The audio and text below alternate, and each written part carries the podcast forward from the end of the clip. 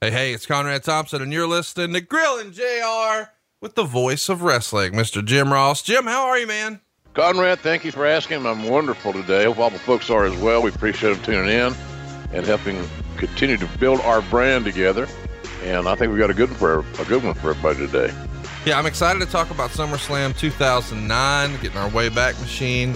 Uh, talk about something from 10 years ago and lots of little interesting things here that are relevant today. 10 years ago tomorrow, it went down on August 23rd at the Staples Center in LA. It's the 22nd SummerSlam and uh, the first one ever in LA.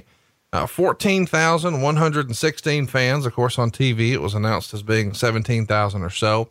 Yeah, 369,000 buys on pay per view.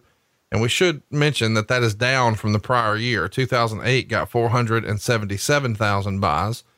Uh, it's got the uh, official theme song, uh, which is uh, something that all SummerSlam started to have around this era. This is You Gotta Move by Aerosmith. So it's a big band. And this is one of the uh, times where we're doing an access at SummerSlam. It went down on August 22nd and 23rd at Nokia Place, which is right there by Staples Center.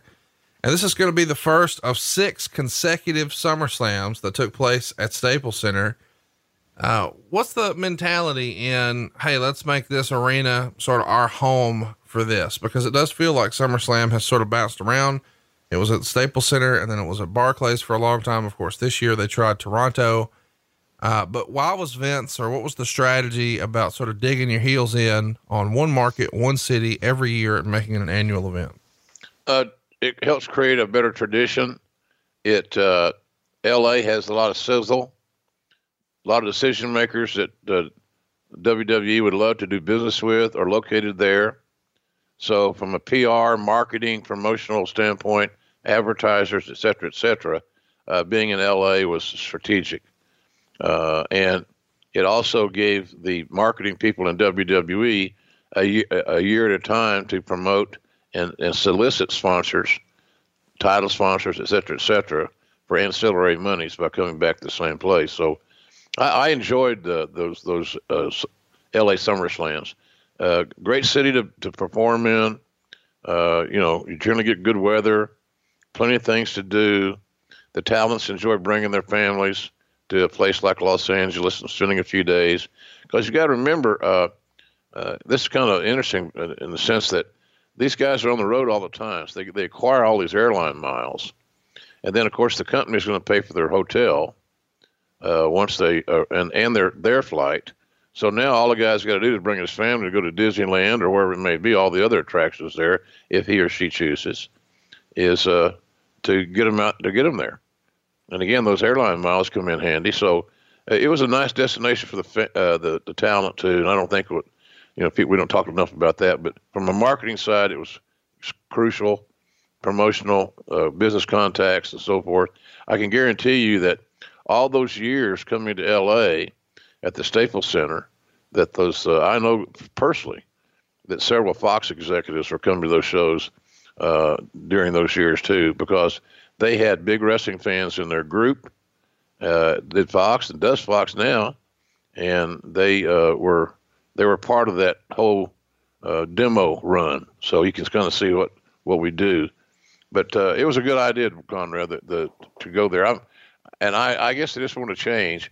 And I don't understand why. It had just something to do with the building.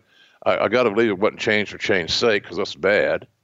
But it's a good. It was a good experiment. I thought it worked out real well. L.A. was a good host, and, and SummerSlam, L.A., the sunshine, the beach, the scantily clad uh, roller skaters, you know, all that good stuff.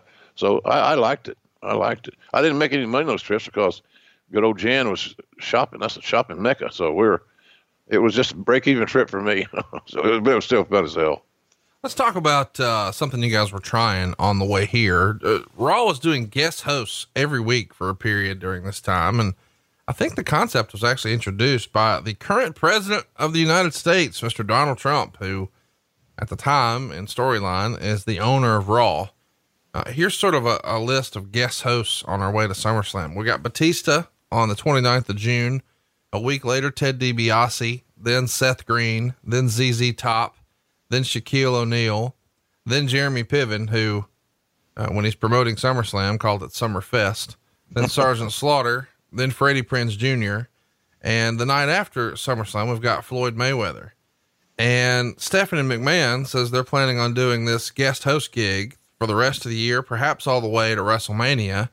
And they've booked Bob Barker, Reverend Al Sharpton, um, Nancy O'Dell from Access Hollywood, LeBron James, and they're working out uh, Paul, Fall Out Boy and Ashlee Simpson and the Osbournes and Danny DeVito and Regis Philbin and Kelly Ripa and Jimmy Fallon and MC Hammer and Woody Harrelson and Serena Williams and Ashton Kutcher and on and on and on. And, and she says, we're letting advertisers feel safe with the PG environment. By bringing in celebrities, we're saying if it's okay for them, it's okay for you too. And she noted she had new deals as a result of this with 7 Eleven and Pepsi and she says it's also good because it draws in new viewers and good for the celebrity because they get some exposure. What do you think of this idea? And is the strategy smart when it comes to selling advertising? I think the strategy was smart because all we were utilizing those uh, hosts for was the proverbial rub. So the stars came on our show, they on Raw, and they they provide a rub for the brand. Uh, WWE and the uh, PR representatives of those individuals uh, worked together to make sure press releases and the word got out. And then you saw the then after the after the fact, oftentimes you see the a clip, little highlight of these of these stars' appearance on uh, other shows like Entertainment Tonight or whatever it may be. So uh, I think for all those reasons, it worked out pretty good. Uh, I, I thought that it was very challenging for the creative staff to come up with uh, the bits uh, that uh, were needed to make that whole thing entertaining. I think I want to think that Brian Gewirtz was part of that, helping with the scripting of and the writing of those things. He was very bright, a very he's really a brilliant guy, uh, and I always respected his work. But it, it becomes daunting, Conrad, because it's sort of the same act over and over. It's a guest host, and the guest host had, you know, you want them to bring their own game with them so uh, I, I liked the. I didn't have a problem with it because of all the ancillary publicity you got out of it, the publicity you get going into Raw, the publicity you get coming out of Raw.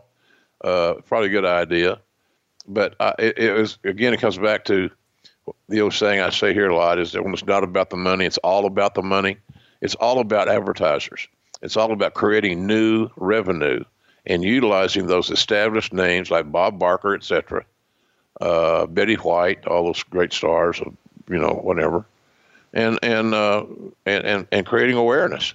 And I thought it did that. I wasn't a big fan of the actual presentation of it because there's only so much you can do, and everybody's they're not used to coming to TV and without a script. They're not used to working without cue cards or teleprompter. There's these guys are in a whole different world. I remember when when William Shatner, I said, "Hello, Mr. Shatner." Call me Bill. Okay, Bill. So I've been calling him Bill since. He introduced, uh, he inducted Lawler to the Hall of Fame in 2007 there in Chicago. And uh, he got there just relaxed, cool, calm, and collected. And uh, until he asked, Where's my script? And where will the prompter be sitting? Because I guess, you know, his, his eyesight was what it was. And they had to break the news to him there is no script, there is no teleprompter. You're going to do an ad lib. And that's where the the ashen white of his of his face kind of became more prominent. So some of these guys aren't used to doing that, and so uh, that was kind of the thing there. I, I I I didn't hate it. I didn't hate it, but I knew why we were doing it. It's all about business, all about the money, and and that's not a bad reason. What do you think of uh, Donald Trump's involvement on Raw? I'm not trying to ask a uh, political question, but I am curious. Uh, you know, this is way, way pre politics for Donald. Uh, Bruce has said that he had a, a, delightful experience with him, but it was uh, fun sort of teaching him how to throw a punch because he had never really done that before. So Bruce had to show him how to make a fist. Did you have any interesting interactions with Donald Trump? Uh, he was friendly. Uh, I don't know that he was overwhelmed by being there. Sometimes he didn't want to sell it if he did. He sure as hell didn't want to come out of that overcoat. I can't believe a guy. He wears that over. He wears a. He covers up. Uh, he's got the old wrestler stuff down. He covers his body. Uh, nothing negative.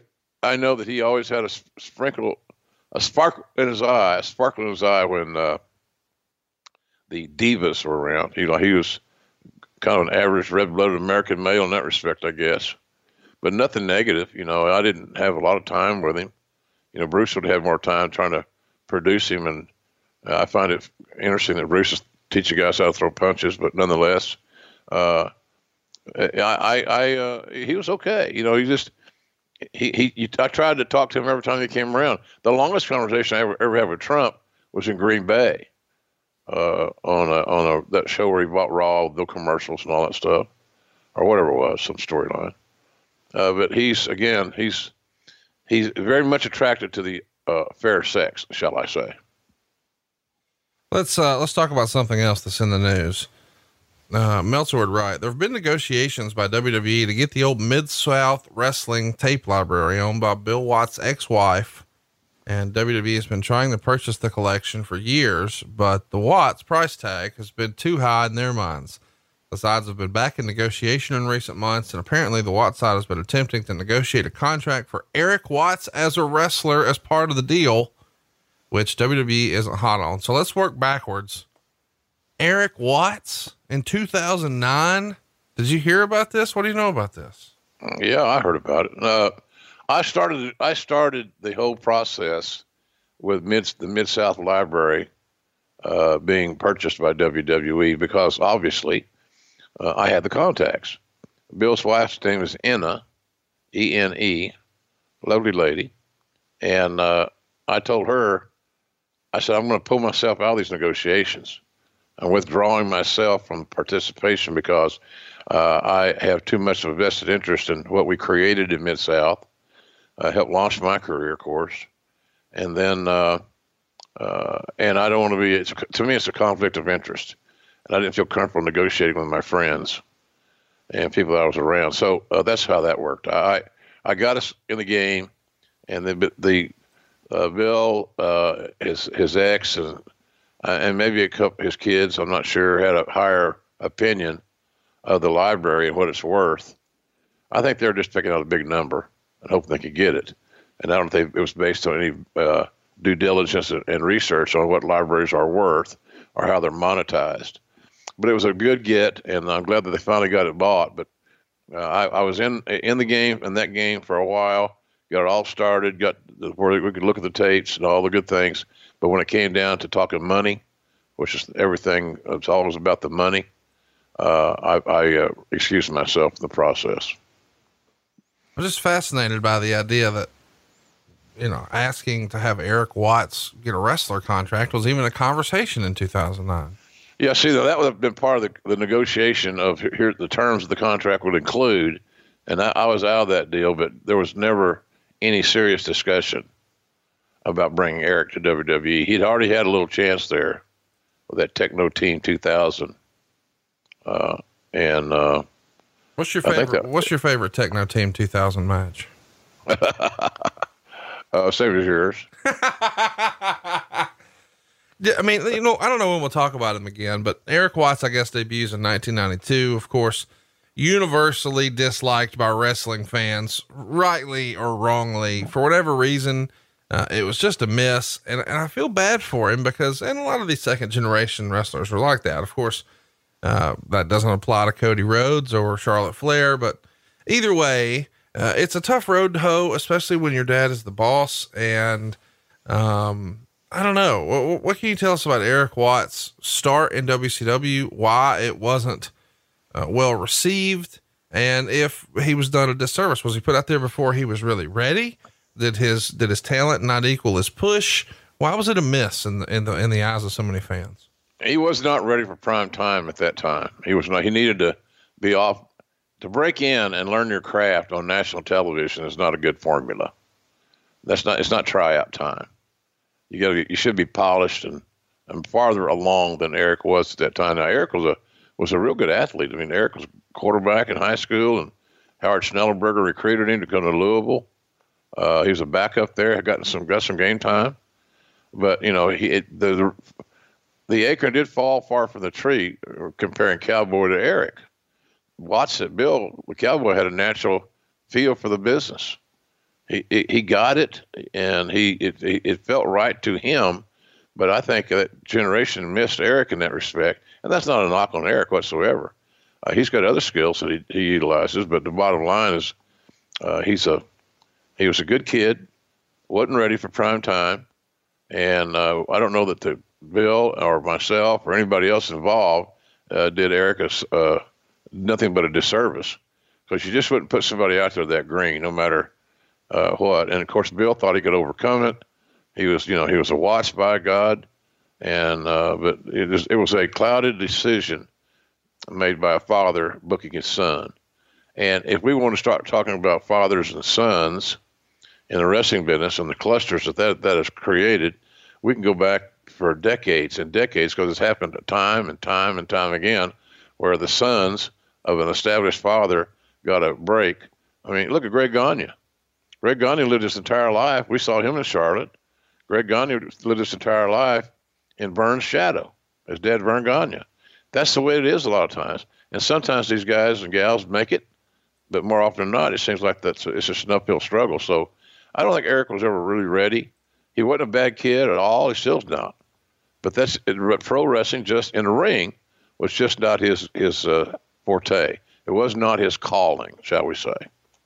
Uh, let's talk about something else that uh, made the news here in the Observer. It's about superstar Billy Graham. Meltzer would report that he put his Hall of Fame ring on eBay, and uh, the the bid at the time that Meltzer wrote was eleven thousand five hundred dollars. And Meltzer would comment, "It's one of those things where Graham, who's sixty six, needs the money. He's made some negative comments on WWE and um, Vince McMahon for not building an actual Hall of Fame." Ugh. And he doesn't seem overly sentimental about it. And he says it's no coincidence that this happened after he was let go from his $2,000 a week consulting contract with one year remaining on it because of budgetary cuts. Allegedly, Graham was furious that it happened right around WrestleMania time when that show did a record 6.9 million.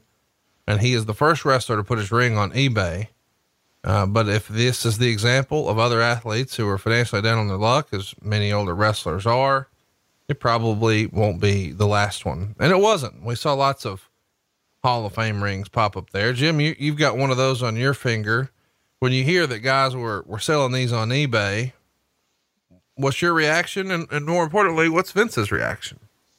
Well, I'm sad for it. I'm sure Vince is frustrated and sad as well that these guys are in such a dire financial strait that they uh, have to sell the ring to pay the rent or buy groceries or medical bills or whatever it may be. It is it is sad, uh, and I I I'm fortunate that I don't I'm, I'm not going to be in that position ever that I got to sell my Hall of Fame ring to make ends meet.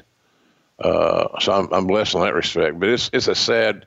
There's no way to me. there's just no way of looking at it other than it's a sad state of affairs and it may, be a ring, and it may be it may not even be the it's not the quality of a Super Bowl ring, but sentimentally it is.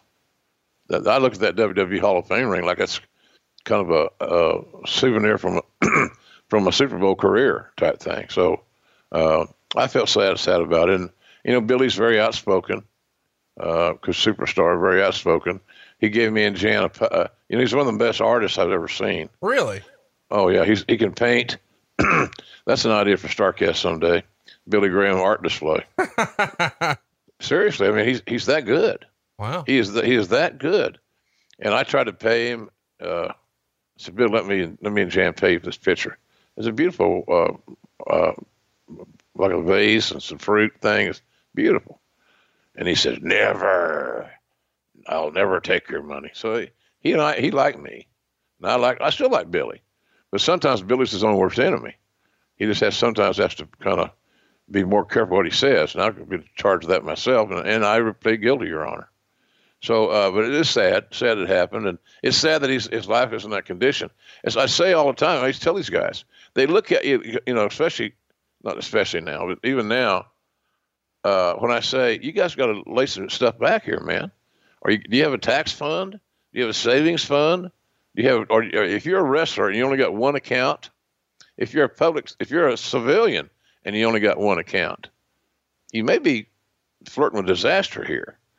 Conrad, you deal with more money in your mortgage business. And I, know, I read a tweet you had this week about mortgages, and September 1st is a big, uh, crucial time for those that are thinking about refinancing or whatever it may be. So you're aware around that much more than I.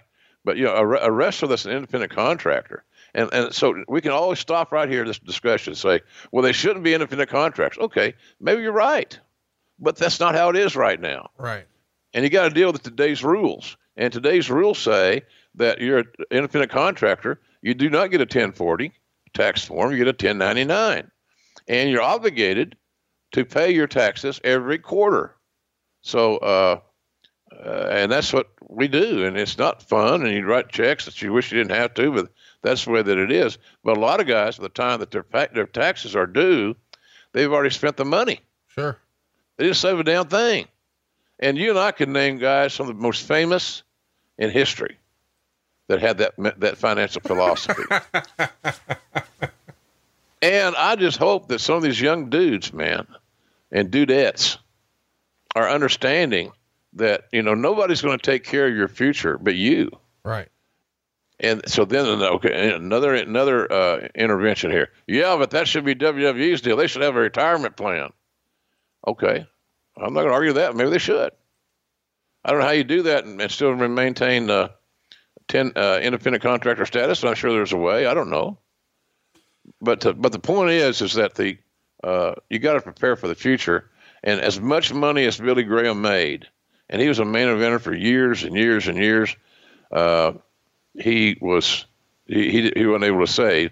And medical bills in a guy's life can just crush you, can wipe you out. And I think for Billy, with all his bad health issues he's had, that may be the case. So it was a sad development, uh, but and hopefully that won't be.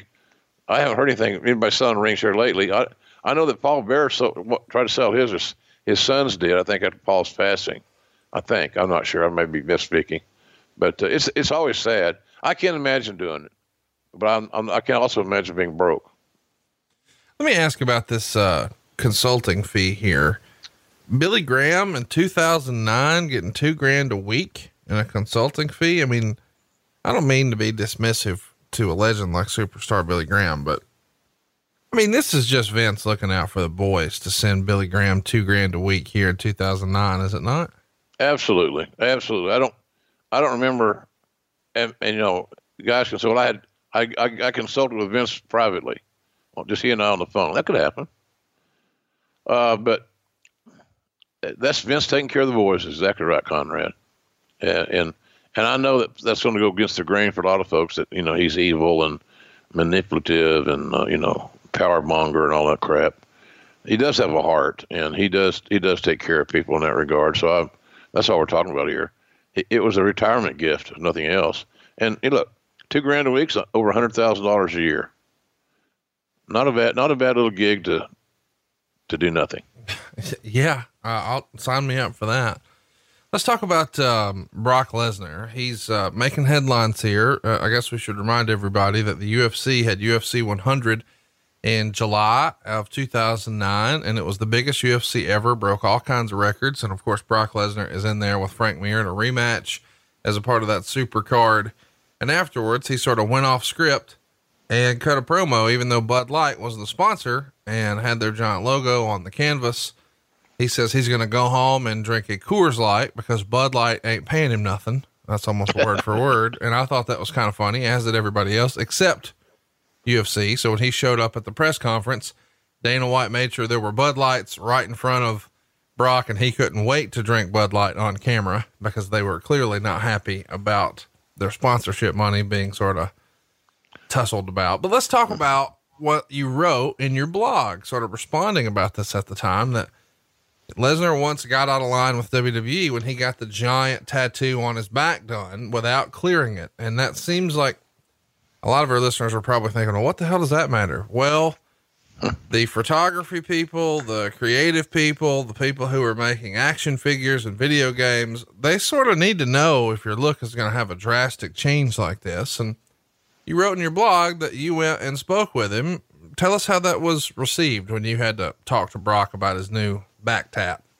Afford Anything talks about how to avoid common pitfalls, how to refine your mental models, and how to think about how to think. Paula, while certainly you can mess up on a million dollars a year, it is far less likely than it is on $30,000 a year. Right. I would meet wonderful people that were struggling with a budget that was super tight. It was 100% you need to make more money. Make smarter choices and build a better life. Afford anything, wherever you listen. Well, I explained to him that it had an impact on business, and that that impact uh, took money out of his pocket.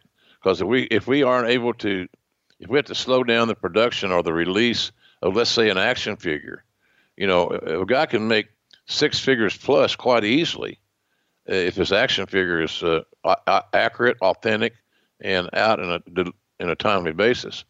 Uh, so that was the issue. There is that you know, we had an agreement with the with action figure people, the video game people, uh, on these guys' likeness, and to, to make sure that they look good and they look authentic and so forth. And then all of a sudden, you get this giant tattoo on a guy's back that is missing from every all the other stuff. It looks like you're buying dated material from the get go. So it's not good a good marketing thing. I explained I explained to him that way, and pretty much in this tone. Uh, you know, there was no yelling and screaming or threats or all that, you know, Wild West uh, uh, minutia. We just had a great, uh, we had a conversation. He got it, and he uh, apologized and said, "You know, I, I understand." He said, "I didn't think of those things." He was a young kid, Conrad. He's a young guy, and look, uh, when you got uh, Michael Jordan looking in the eye, you know you, you're going to be smart in how heavy you go in this deal. I couldn't erase the tattoo. Right. I couldn't I couldn't solve the problem other than provide the talent with information as to why we can't do this. And and, and I explained to him it's not a, a personal rule for again this with for you, Brock. It goes for everybody. These people pay us a lot of money, and therefore we're going to pay you a lot of money uh, on these video games and all these things. And when you and when you're dealing when you're jacking around with monies, it's you know fat six figures, half mil, more than that. And if you get really hot, like Austin did, seven figure uh, royalty checks, then uh, you know you, you don't want your talent to be you have money taken out of their pocket. So trying to protect him, trying to make him understand what we're doing. It's not a, not against him. Nobody's picking on him, so to speak. And it was fine. I always I, I use my own philosophy with a lot of the boys that I give advice with about Vince. You know, you can you can communicate and and, and uh, converse, don't confront. So there wasn't a time to confront him. He needed information. I gave it to him, and he took it like a man, and we moved on. The other thing I want to talk about here is, you know, on the build to this UFC 100, they're doing promos, sort of pro wrestling style, to build hype and intrigue and sell pay per views. And Frank Mir, for his, starts taking shots at Brock Lesnar being a, a fake and phony wrestler. Mm-hmm. And so as a result, you saw a lot of WWE performers really get behind Lesnar and almost look to him to sort of, hey, shut this guy's mouth up about pro wrestling, which is fun and sells pay per views. But it's an interesting dynamic because there's such a bad ending to Brock Lesnar leaving the company that the company probably has a position of we don't support Lesnar or we don't want anything to do with it. Ended ugly. But now when he's sort of here to almost defend wrestling, even though he's not actively trying to defend wrestling. That's the way it's sort of positioned. So while the office may be sort of boo boo faced about Lesnar, the boys are really cheering for him here. That's an interesting dynamic, is it not? Yeah, and I think uh, Vince, you pull the veil back on the Vince philosophy of that whole matter, he'd tell you the same thing that the boys are saying. Sure, he's pull, he's pulling for Brock because look, Brock's young, and, and as it worked out, look look where we are now. He's still with the company, right? He's making millions and millions of dollars a year. He's got a great deal that no one should be jealous of unless you're just an idiot. Who would not take millions of dollars a year on a part time gig? I, if you're saying, "Well, I wouldn't," by God, I got pride. Okay, well, you're you're a, you're a prideful idiot. That's what you are then, because that's that's life changing money. So no one is ever going to get too crossways with Brock because he always had that open door, the invite to come back whenever he wanted to, without a doubt. But uh, you're right. The, the boys took a personal uh, affront to Frank Mir, and uh, but you hit the nail on the head. And in, in, passing, you, hit, you, you said that you, you identified the whole deal. It sells pay per views. and that's that's all to me it was intended to do because I'm sure that if we had brought in Frank Mir to WWE uh, and offered him a gig, he'd have been very happy to take it.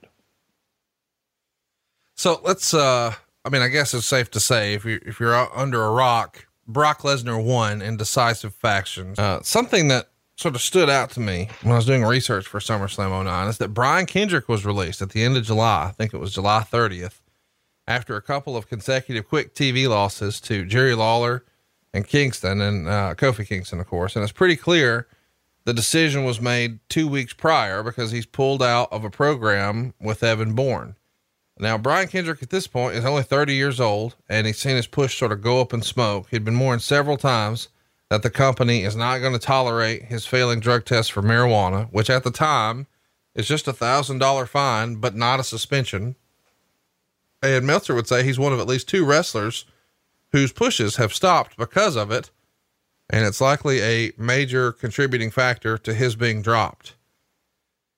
I'm really fascinated by this because it feels like, according to the rumor and innuendo, that marijuana in the WWE has, well, it's been an interesting relationship between that plant and the corporate decisions because we hear old timers talk about they would partake after shows almost every night. We've heard people in the office. You and I have joked about chocolate cake here on the show.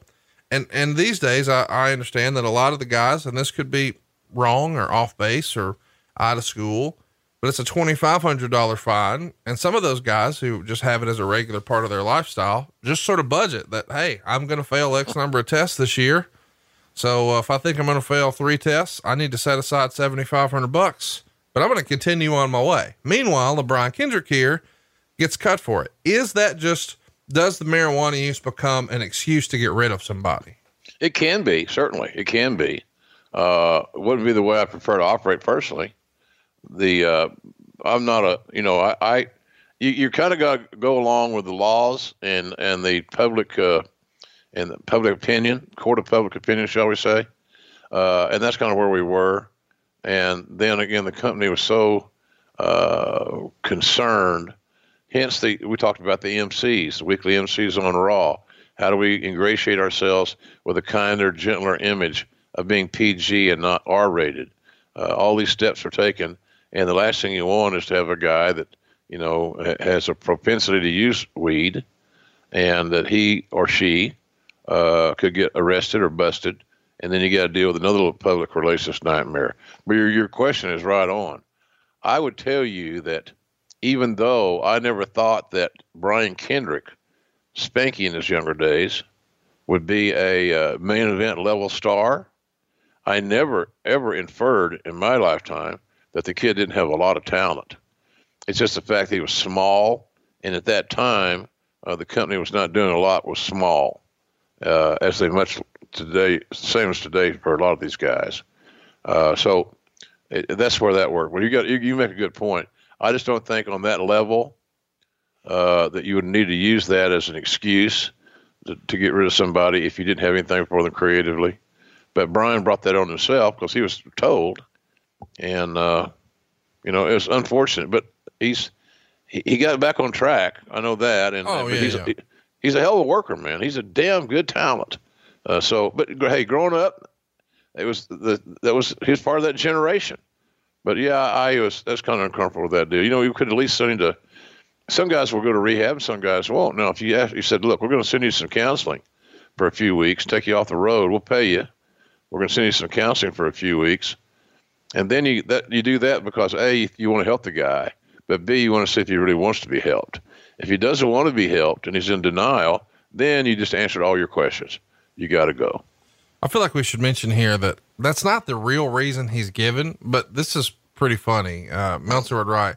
However, when Kendrick was told by Johnny Laurinaitis he was being let go, he was told it was due to the economy, which those who heard it couldn't believe uh, that he gave him such a lame and obviously bogus reason. And Kendrick was told here that it could have happened sooner, but Pat Patterson had spoken up for him in the past. And Meltzer would sort of freestyle that his firing in regards to the marijuana is meant uh, as a warning to the higher profile wrestlers who have been failing for marijuana as the company has said many times to different wrestlers individually, they're no longer going to tolerate it. So Meltzer's sort of freestyling that perhaps they're just trying to make an example of maybe a lower tier guy to get the attention of the top of the card who are habitual offenders, but they know that if they say, Hey, we're firing you because of this, then maybe they open themselves up to a lawsuit. So they just blame the fucking economy. What a, what a weird situation and, and decision this is in hindsight. Yeah, the reason was weak. I don't know why Lauren Laurinaitis did that unless he was told to, uh, tell him the economy is weak. I mean, come on. Uh, I didn't handle that deal. As you mentioned, Laurinaitis had taken my place uh, by that time. Uh, but it still it could have been handled a, a, a lot better. Uh, and I'll tell you something. If Brian Kendrick had been a main event guy, uh, top the card type talent, it would nobody's the economy would never been brought into, into play. It's that it's just weak, and it's sad that it's, the, that's that's the down part about this whole story is that he was given a real weak reason, but considering the source, it doesn't surprise me. Meltzer would also report that uh, Linda McMahon is expressed some interest in running as a Republican for the U.S. Senate. And at the time, she's the CEO of a, a billion dollar publicly traded company here. When you first heard, hey, Linda might be getting into politics, is it around 09 or does it predate that? And if so, when did you first start hearing about maybe her political aspirations? Linda was always benevolent and, and got WWE involved in a lot of very viable charities under her watch. Always concerned about that. Uh, spent a lot of her own time and money on, on charities and things of that nature. So I wasn't totally shocked. But uh, knowing that if she did run, she's going to have to uh, disconnect from WWE to, to a large degree. And uh, it's going to cost a lot of money. Now, the money they had, and they spent a lot of money on these elections. But I wasn't totally shocked. Uh, and quite frankly, as a voter in Connecticut, uh, I would have uh, been happy to see her elected because I felt like that she would be what the offices are intended to be, Conrad, and that's to be a public servant and not a professional politician. I never envisioned her as a professional politician always more on the public service side, and that always flips my switch there because I believe that we have very few of those nowadays and on either side of the, of the effing aisle. So, uh, but you know, I wasn't totally shocked, but because again, it had been whispered, small conversations, casual conversations, better said, probably, that she finally pulled the trigger because it was going, it was going, that was then going to uh, mandate and create new decisions and new philosophies within the company. And uh, so, but I thought she'd be a great uh, public servant. I really did. I thought of all everybody in the family, uh, Linda's patience and her, her caring and her empathy for others was just spot on, and what we needed as a representative in the nutmeg state at that time. Something else I wanted to bring up here is Lillian Garcia. Uh, she's going to be wrapping up here pretty soon. Uh, her contract expires at the end of August. She's going to go get married and then not renew her contract. And uh, Meltzer would say it's likely her final appearance will be the August 24th Raw in Las Vegas. I think it actually winds up being September 21st in Little Rock, Arkansas at that Raw. And when she leaves, she pops back up occasionally to do, you know, the Star Spangled Banner and things like that. But then she comes back full time from 2011 to 2016. Lillian Garcia was a big part of the crew for a long time. Uh, what do you remember about her taking a sabbatical here? Well, it was all of the guys are getting married and starting a family, and it's hard to start a family when you're on the road every week, uh, and especially when you're if you're going to carry a child. Uh, travel every week might not be the most pleasant experience. So I, that was my understanding because, to the best of my knowledge, Conrad, Lillian had no uh, had no issues. You know, she certainly wasn't a drug and alcohol user whatsoever. Uh, she was reliable, big trait, as you know. Uh, she had a great voice, and she, uh, she could sing the national anthem as good as anybody I've ever heard. So uh, I think that's kind of where that went. I, I you know, Lillian's got her own podcast now and doing some things, and we see her from time to time make an appearance. But she did a real nice job, uh, a great look, and uh, hence WWE bringing her back for another five year run was uh, good for her and and uh, good for those that were listening to her. Also wrapping up is Jeff Hardy. Um, Meltzer would say he's scheduled to be done by the end of next week. Hardy, as things stand right now, scheduled to work SummerSlam and probably one TV after. There are no plans in place as for when he will return, but Hardy is telling everyone he expects to return. And the timetable depends on whether or not his MTV reality show gets picked up. If the show is picked up, of course, it'll be a longer period before he's back. But if not, he could be back in early 2010. What do you remember about Jeff Hardy taking a break here? We had several uh, opportunities to deal with these issues with Jeff. Uh, I just think that, in looking back on it, you know, I, him and Matt were two of my favorite guys, still are. Um, and I, I just believe in what they've done and and the hard work and the sacrifices they've made and all these things. I mean, when you walk into a big time locker room, think of this way. You walk into a locker room in the NFL, everybody's got NFL gear and all these things, uh, and they all look uniform and so forth. Uh, and when Jeff Hardy got his gear on, it was it was gear he made on a sewing machine in his house, homemade wrestling attire. And luckily, these kids were so likable I don't think anybody busted their balls too much on that fact, but the fact that it was noticed uh, should not be ignored. But I think Jeff just kind of he has so many interests and maybe some habits that he probably should have managed better, uh, honestly. But he just get he gets burned out, and we should I should have realized that. All of us should realize that. But he was such a valuable cog in what we were doing, you know. And uh, he had, well, once he we all believe that Jeff was magical in singles, and thought he was going to be could be very very special in singles. Uh, and st- I still think he had that those legs. Whether he has them today or not, it's another story. But uh, at that time, he certainly was viable to be uh, another top main event single guy. Uh, but you know, he just the, the burnout would affect him, and, and he would alter his mind a little bit, and might be drinking or whatever it may be. And so uh, it was a sad it was sad, but I knew he'd be back because it was in his blood. I just didn't know when. And we would have a place for him when he came back, without a doubt, because there's too much talent. And he's likable as hell. What's, Jeff, he's likable as hell. So it's hard not to want to support the guy, even to this very day. Just as a heads up, he's coming into this as the world champion, and he's in the main event. It's a tables, ladders, and chairs match. He's been in a big feud here with CM Punk, and um, he even beat Punk at Night of Champions to get the belt. So they're sort of flip flopping the belt, and there's going to be a rematch from this SummerSlam show. That's going to be a steel cage match on SmackDown the following week. And there's a stipulation here that if Hardy loses, he has to leave the WWE.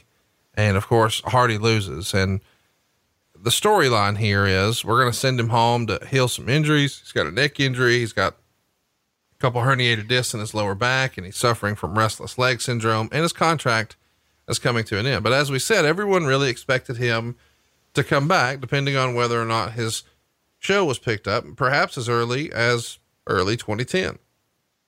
But instead, on January 4th, 2010, Jeff Hardy debuts. So this is when Eric Bischoff and Hulk Hogan have taken over the reins of TNA and, and they want to go head to head on Monday night with Monday Night Raw with Impact. And on that debut show, just like Eric did with Lex Luger a generation prior on Nitro, Jeff Hardy shows up. Were you surprised when you saw that, yeah, Hardy's back wrestling, but it's not for us? Yeah, surprised uh, to some degree. Nothing really surprises me in wrestling because the, uh, I don't know, some of the business principles are lax. I'm using That may be an overstatement. Uh, it was a money grab for Jeff. I'm sure he got offered big money uh, uh, by Dixie Carter and her family, and it was too good a deal to turn down. So instead of him being at home and healing and getting himself back together, he's back on the road, back into that uh, dangerous environment. So uh, I, I was, I wasn't disappointed that Jeff got work because that's a no-brainer. How can you? And I wasn't surprised whatsoever. I just felt like for his own good, or uh, he should be at home, uh, healing.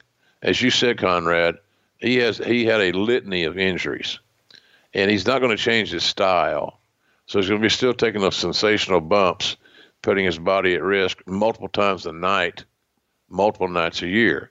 So then it becomes inevitable that at some point the body's going to break down, and on the path to breaking down, we've got to do things to mask the pain and relax the muscles and all these type things. And then if you have a beer or two with that stuff, all of a sudden you're in, you're in, you're in deep water when you don't need to be. So I was a little surprised, but happy got work, but not happy with healing. Let's talk about somebody else's contract who's coming up. And this one's going to be one that you can talk about really for the first time in a while. You wrote on your blog that your contract is due at the end of the year. And Meltzer says that everybody within the company has been talking about this for a while. And you had been openly using phrases like vacation, uh, which is probably a foreign word to a wrestling announcer who's used to calling TV every week. But then in the Observer, Meltzer would sort of lay out the whole bungled trying to hire attempt by WWE and Vince McMahon of Mike Goldberg from the UFC back in 2005. And then they talked about where maybe they wanted to have you retire in 2007 with the idea that you were going into the Hall of Fame. That would be the big send off and Michael Cole would take over. But the crowd response was shocked and they felt like maybe there'd be some backlash. So they didn't do it. But then the next year they moved you to SmackDown, which we've covered. You weren't really high on. And Meltzer would categorize your relationship as being at times with Vince McMahon a love hate relationship, but here it's probably neither love nor hate. It's just, it is what it is. And you wrote about that in your blog where you said that, you know, we will strike a mutually beneficial arrangement or we won't. It really will be that simple in my mind's eye. And this is the era where you have a couple of barbecue restaurants. So you've got other stuff going. So even if you do retire from wrestling, you're not going to retire from working. How close did it come to you saying, you know what? I think I'm done. Or what were your conversations like with Vince during this time? Did you want to be done? Were you burnt out? Oh no, I wasn't burnt out and I wasn't done, as evidenced by today that I'm, you know, still in the game with AEW and proud of it. Uh, and but no, I wasn't done whatsoever. But look, at some point in the entertainment business or in the broadcasting business of any entity, you know your number is going to be called. Uh, WWE puts a lot more emphasis on look and youth than they do talent and experience, but that's not unlike Hollywood. Jim Carrey told Lawler and I that the same thing, that same thing on the set of Man the Moon. Uh, so, uh, and he did it as Jim Carrey, not as Andy Kaufman, because he's the character of the whole movie. Uh, so, you know, just waiting for uh, an offer, but knowing the offer is going to be, you know, uh, I, when I when I when Laurinaitis took over talent relations, and I moved to uh, EVP of business strategies, which I still don't know what that meant. All these years later, I had another big office, making pretty good money, and and uh, but I was very lethargic. I didn't have anything to do to speak of. I went from working every day to working hardly at all. It seemed like in my mind's eye. So I just, you know, you wait around, but you know that the end is near. I knew that, I knew in 2007, the plan was, most of them had this wrong. Uh, the plan was for Todd Grisham to take over on Raw on the fall of 2007. That's what Todd Grisham himself told me that he had uh, been told by Kevin Dunn in a meeting they had. Because I think Todd was young, looking for some other opportunities, wanted to make more money, and I think that the, it seems like the line of conversation was, "Hang in there, you know, uh, you're going to be taking Jr's spot in, in the fall." And so, and, and, when Todd and I became partners, like we were here at uh, SummerSlam 2009, uh, we rode together, and so we shared. He shared that story with me that he was going to be the next guy in 2007. So I, I, I but I already knew there was a plan afloat to change. So there, there's where you you have that little a lousy place to be in your life type scenario. I know that my days are numbered, but I don't know how many days. But I don't know how many days I have left. I don't know how I'm going to be utilized, and then we end up seeing I get demoted to a number two guy uh, behind a very uh, young, uh, somewhat inexperienced, very talented uh, broadcaster, Todd Grisham. So I don't need to. I mean, I'm not that smart. I get it, but I could figure this out. So it was a lot of indecision, a lot of uh, uh, you know, just didn't know where you were going next. So uh, that's kind of where that worked. So I, I, just didn't like the, I didn't like it then, Conrad. It wasn't a good, it didn't wasn't, it didn't give me that uh, Eagles peaceful, easy feeling whatsoever. But you know, you got to you got to deal with the hand that you're dealt. So I felt like my skills were still decent enough that I'm gonna I'm gonna have work, and I, and I had a lot of other suitors. But you know, I wanted to stay in WWE and finish out my run and with them, and I wasn't quite ready to do that. And of course, it, it lasted ten more years after that, quite frankly. So it's hard for me to bitch about it. Other than the way the way it was handled was awkward, unprofessional, uh, and uh, just kind of unnecessary. When you when you finally get the offer, is that something where you go to Vince's office and y'all talk about it, or does he have Laurinaitis do it, or how does that work with you at this point? Uh, uh Vince and I, Vince so, and I talk, and Kevin Dunn. Uh, Kevin Dunn a, a, lot, and Kevin would get his information in advance, and sometimes I'd sit with Vince and talk, and and and it really wasn't about the money at that time. It's about what am I going to do? What am I going to be doing here? So that was kind of how that worked. And well, let's talk about that. I'm fascinated by this process at this point, after all your tenure there and all the all the roles you've had and all the hats you've worn for the company. Do you guys schedule a formal meeting, or do you just catch up after a TV someday?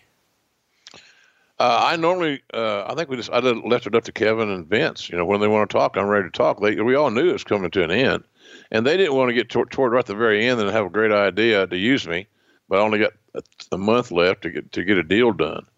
So I kind of left that up to them, and uh, uh, I didn't know I didn't know any other way to approach it. I didn't have an agent at that time or a manager, just me, and so I didn't have anybody running interference, if you will.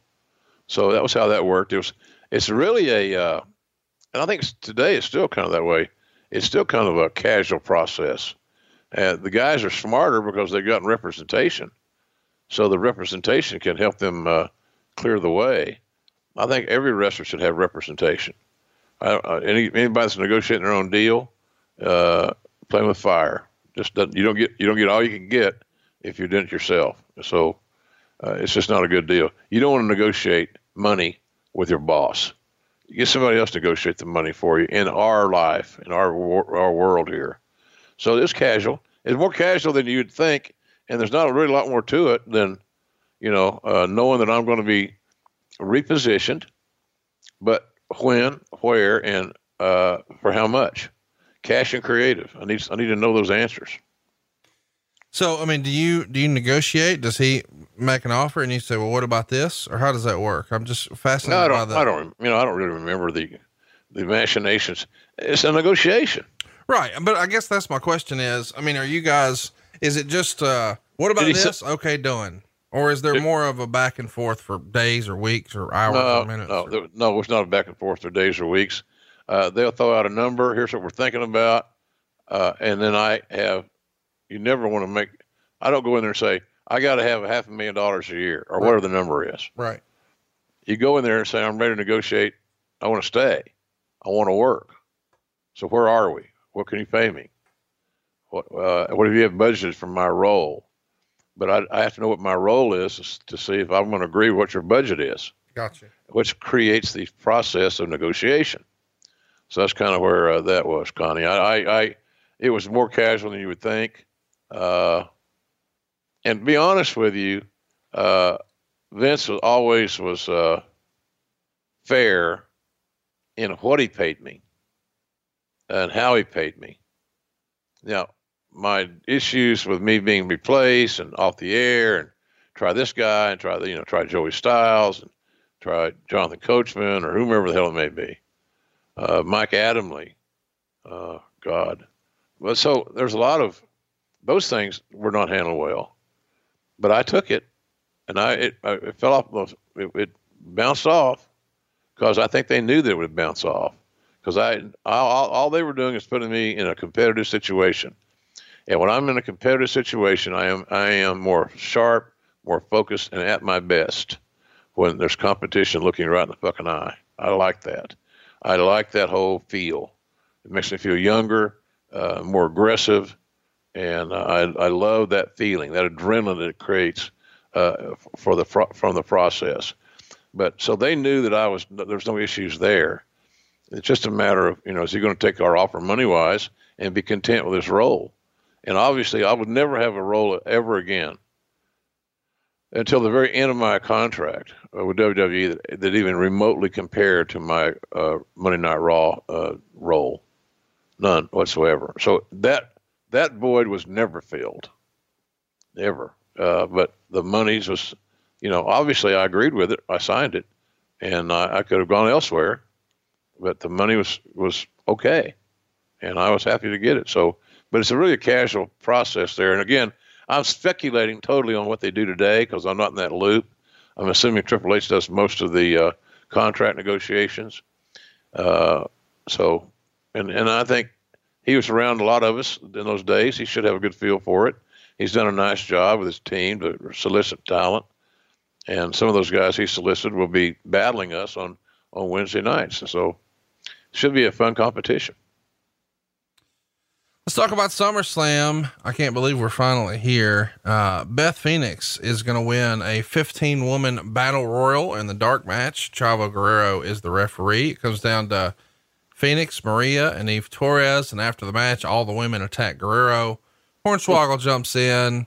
Uh, there's some shenanigans. Hornswoggle puts Mickie James on his shoulders, carries her around the ring, which is probably quite the visual. Uh, and then our first match on the show and we started off with uh, a bang here, but before we talk about the first match, I guess we should talk about the open. JR, you watched this show for the first time. Is this ever? The, yeah, ever. I was gonna say ever. Yeah. And, and the opening is uh, a skit with DX. And I gotta tell you, it was kind of weird. And, and, and I know that the DX return was the thing and clearly it was popular and sold a lot of merchandise. But especially in hindsight now, watching the DX get to open the show, I don't know. It just felt weird. What did you think about the DX reunion and specifically the way they opened the show where they sort of are doing a video package and then they just stop it, Hunter and Shawn, and just sort of talk for a few minutes? Uh, thought it was different. It, it had ample star power, and uh, DX was a was a hot act. So all for all those reasons, it didn't strike me as being bad. It struck me as being extremely different uh, as how do you start a, a pay per view event. But the thing about that is that when they buy the pay per view, they mean the fans, pronoun boy, that uh, uh, they're already in. They're not changing channels. They've already invested into the broadcast. So you have a little bit more leeway on a pay per view uh, to, to try something a little different. Maybe not the hot start that you would ideally like. Uh, so that was kind of where that was. I, I don't think uh, uh, I don't think it was a big. I didn't see it as a negative, Conrad. It's just a different way to start a pay per view, and you could do that on pay per view without losing your audience. The uh, the whole presentation is just a little different um, with this entire pay per view, and it's it's fun to watch this back. If you haven't seen this in a long time. You need to open, watch the opening skit because I guess we should mention here that DX, Shawn Michaels, and Triple H are going to be in a match with Ted DiBiase Jr. and Cody Rhodes. And so they're going to stop the video to sort of make fun of those two guys and to see, you know, given where we are now, Hunter having a little fun with Cody Rhodes. That's kind of interesting now, 10 years later, is it not? Yeah, it is. It's unnecessary on both sides. Both sides taking pot shots at each other's lame. It's weak. It's it's childish. Uh, but yeah, it's it's all these years later, and people don't forget stuff. You know, you don't want to burn any bridges in this crazy ass business, and we all of us have, unfortunately, at times with some people. Uh, I saw three guys, I think three, that I that I had to let go from WWE in in Charlotte and they all sit down at my table and and they were very friendly and and quite frankly said I wish I'd taken your advice and uh, but it was it was cool that because that's how you treat people is how they're going to remember you and even so I, I could guy said I couldn't get mad at you for firing me because everything you said was true and he gave me the answers and I didn't use them So uh, the, you, you don't want to burn bridges. And but it's a, it, it, it comes back to ego, folks. That's all. Ego. It don't sell any tickets. It don't increase any TV ratings. It doesn't do shit. It's all about ego. And how dare you challenge us? How dare you get in the same business we're in? You know, we've already got Coke. We don't need Pepsi or whatever. It's just silly, silly as hell. The the whole presentation of this show is just a lot different. You know, the the poster for the show and the graphics for the show are, are yellow and red with with the black and white wrestlers, but it's instead of really focusing on one performer, which historically in this era the the pay per view posters did, or instead of focusing on one match, which maybe they did a generation prior, here it's just like, hey, here's all of our top guys, and John Cena, of course, is front and center, but so is Mysterio and Randy Orton, and Shawn Michaels is there, and Triple H and Jericho, and so it is an interesting look at the way the marketing has changed. Did you feel like there was ever a real shift fundamentally in the way the company was promoting their business where maybe we're less about one performer. Maybe we're less about Hulk Hogan and we're less about Stone Cold Steve Austin or The Rock. And now we're more about, hey, it's WWE and we've got all these guys. Uh, ensemble cast. Yes. What it was. And uh, it looked good on the poster you're referring to, Conrad, without a doubt. But it's not the central focus uh, selling a pay per view. Pay per views are sold because of attractions. A certain match, like uh, uh, WrestleMania, was always either a launching pad when the, that formula was in place or the blow off of something. Uh, it was something special, uh, the the, a, the main event match. And on this show, it was hard to identify what was the main event. And obviously, one would assume it'd be CM Punk and Jeff Hardy. That would be that would be my pick of the litter. But that's not how it was because Jeff Hardy and CM Punk were not in total political favor in WWE at that point in time. And, and some of the other guys that were getting on that poster and, and, and like DX opening the show had uh, influence. And they certainly made they they they they maneuvered their way into essentially top of the card positioning. Uh, and and look, I'm not saying DX is not we're not bigger stars than CM Punk and Jeff Hardy, but on that night, how could anybody say you're going to downgrade your title, your primary title, and you're going to you're going to trumpet with a bit, with a with a skit from a returning uh, a, a faction? It just didn't make any sense. So I, I uh, that the ensemble cast thing, I've seen it used a few times. It looks nice. Some people, some marketers believe that that's the magic, uh, strength in numbers. Uh, I think wrestling fans, some of them will disagree with that. That it's that it's that one or two great matches that I got to see. I have to see it. And of course, if you have to see one match, then you're going to watch the whole card and you're going to buy the pay per view. So I'm a big believer that attractions sell pay per views and not ensemble casts. The first match here, when we get to the actual show, is Rey Mysterio out first with the Intercontinental title. The champ's out first, and he's taking on Dolph Ziggler. And they wrestled at the prior month's pay per view, Night of Champions for the IC title, and Mysterio won. Dolph then wins a fatal four way against Mike Knox, Finlay, and R Truth to get another, t- another title shot. And they go 12 minutes and 26 seconds. Mysterio retains. Uh, the Observer would give it three and three quarter stars.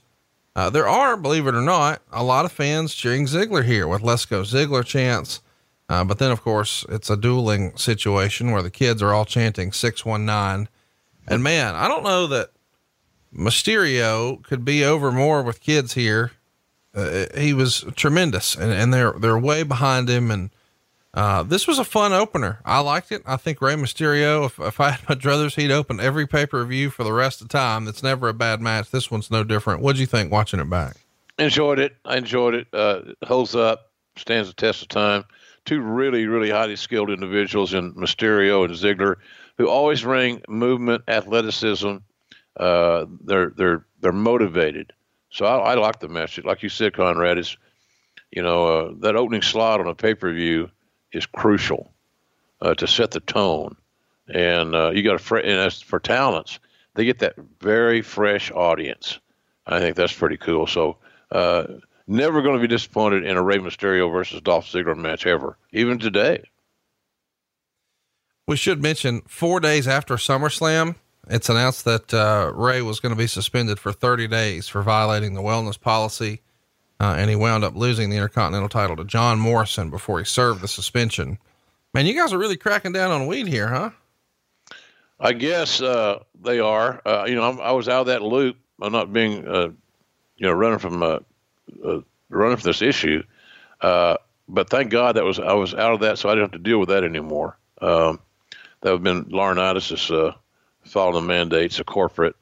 Uh, but yeah, they, they were aware of it. Again, trying to rehabilitate their image of, and that's why the word pro wrestling is considered in WWE land as uh, kind of a negative because it it it, it uh, harkened back to smoky arenas and and uh, you know slovenly talents and all these things that the, the stereotype of being a wrestler. Uh, so, uh, but you know the, uh, the these two guys I thought had a great match. I liked I liked it. It may have been as good a match as it was on the show, quite frankly, but it was really entertaining. You should see that one, folks, if you haven't seen it. Ziggler and Mysterio. I know you watched it a million times, but on this stage in, L.A., it was a both those guys were Southern California guys or California guys was certainly a, a treat for me and I think a lot of the fans. Next up is Jack Swagger and MVP. Uh, they had started their feud with a verbal confrontation, and that led MVP to challenge Swagger, but he declined, saying he doesn't fight criminals, which of course is a reference to MVP being locked up when he was a younger man. And they wind up wrestling on Raw on August 17th with Swagger getting the DQ. And then the match is set for SummerSlam. MVP is going to get the win here in six minutes and 22 seconds. Uh, Meltzer would say they're trying to push this as Swagger as the spoiled college uh, standout and MVP coming up as a uh, hardened ex-con who had to fight his way to the good life. For whatever reason, the crowd's not into this, and it really stands out even in Swagger's entrance. I've always thought Swagger had a, an incredible amateur background. His matches are good, but for whatever reason here, when he comes out, the crowd goes mild. And I kind of feel bad for him when he's coming out and he's trying to show a lot of energy and a lot of fire and get everybody jazzed up and it's just falling flat. What was it about Swagger here that wasn't connecting? What was he missing? Well, people didn't know who he was. Uh, they didn't understand the character. He wasn't positioned correctly. Uh, it was a fast paced, uh, there was not a series of vignettes. He didn't show me who he was out of the ring or anything. So uh, he wasn't over. Bottom line, he wasn't over at that time. And his presentation was not stellar.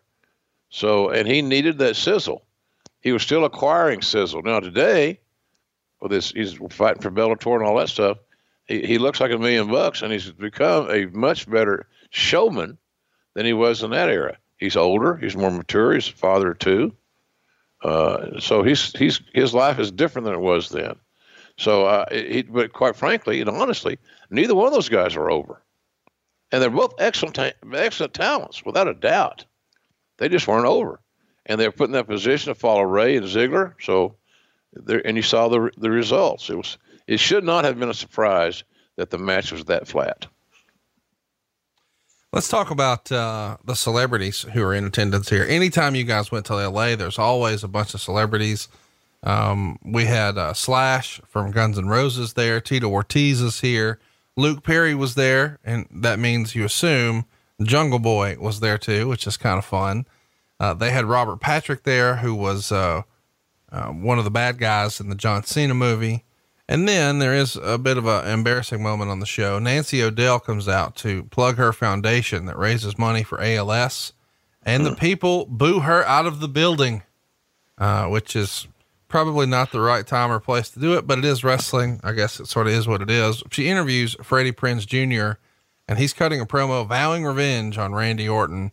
There's always an influx of celebrities here whenever you guys go to LA. What'd you think of this showing and, and particularly the, uh, we're booing charity here? Yeah. Uh, embarrassing. That was at, sitting there, sitting at ringside with a plethora of other broadcasters. uh, I was I was embarrassed to be a wrestling fan. I can't say that it's happened in my life too many times, but on that forum, for people to sink to to start detention starved uh, individuals that would boo a woman trying to raise money for her mother's uh, ailment that's going to kill her, to me was beyond explanation. It's totally embarrassed. And I hope I never have to experience anything like that ever again, where you have somebody that's talking from their heart on a real non-wrestling issue, and that's all it was. We want the we want wrestling. We want what we want. We paid our money. We bought. We got our seats. We did this. We did that, and I want wrestling. Give it to me now, like a defiant little child. And a lot of it just to be uh, uh, uh, paid attention to. And so that's kind of what it was. I was embarrassed by that whole thing. But overall, the celebrities were pretty impressive. I mean, as far as an eclectic group of individuals. I remember Jan and I walking to our car when uh, our ride back to the hotel, car service back to the hotel, and uh, we walked out of the uh, Staples Center uh, down underneath there with the Slash.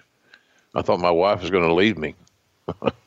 she I didn't realize my, my little bride was a big Slash fan, so I think there was pictures taken, and he was a big fan of my work, and of course, my wife was sitting there in awe because she was a Slash fan.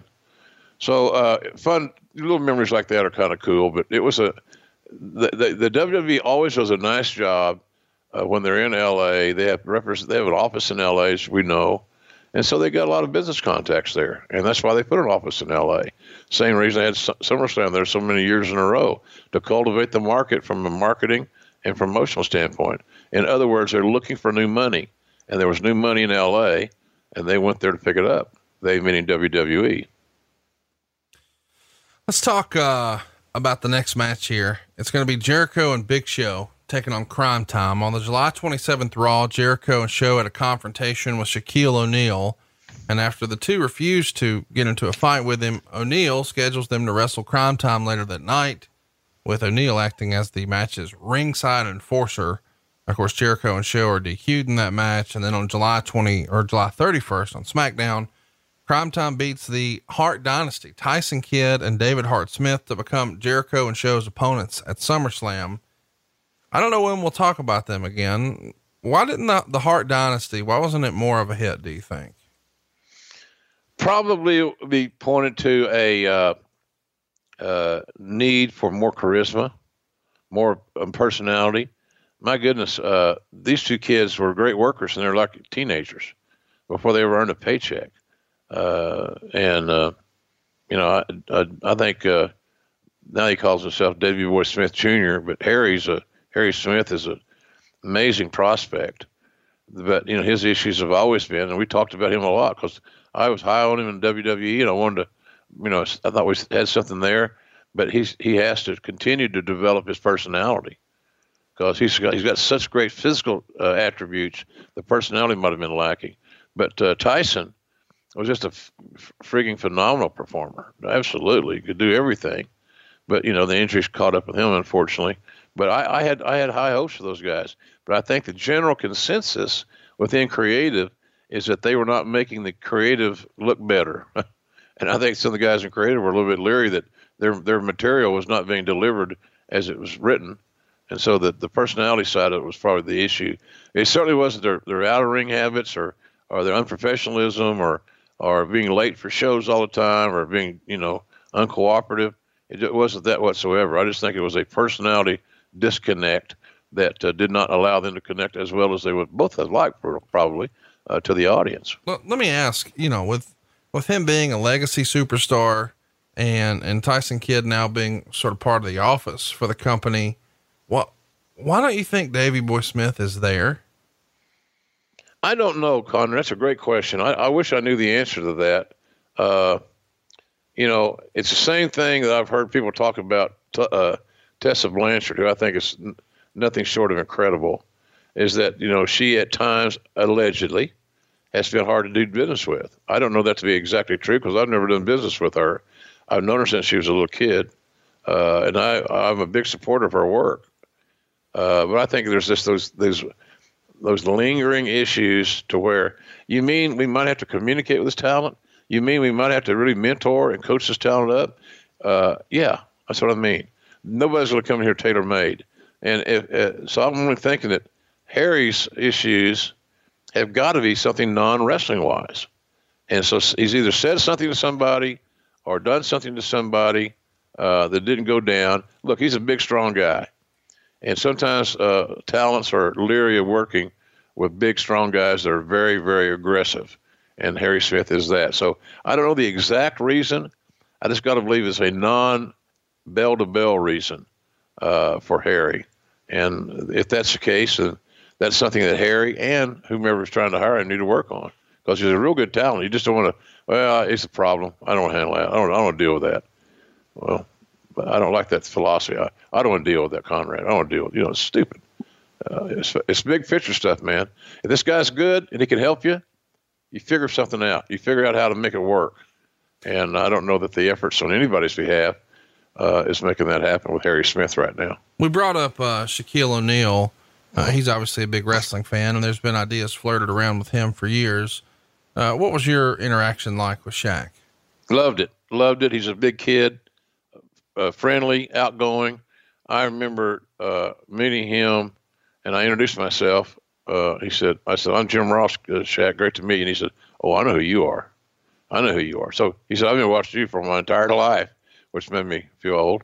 Uh, but real nice guy, genuine, big kid, a, a legit wrestling fan. Uh, is, he doesn't shy away from being known as a wrestling fan, like many of his Hollywood peers, uh, with a pro wrestling bias.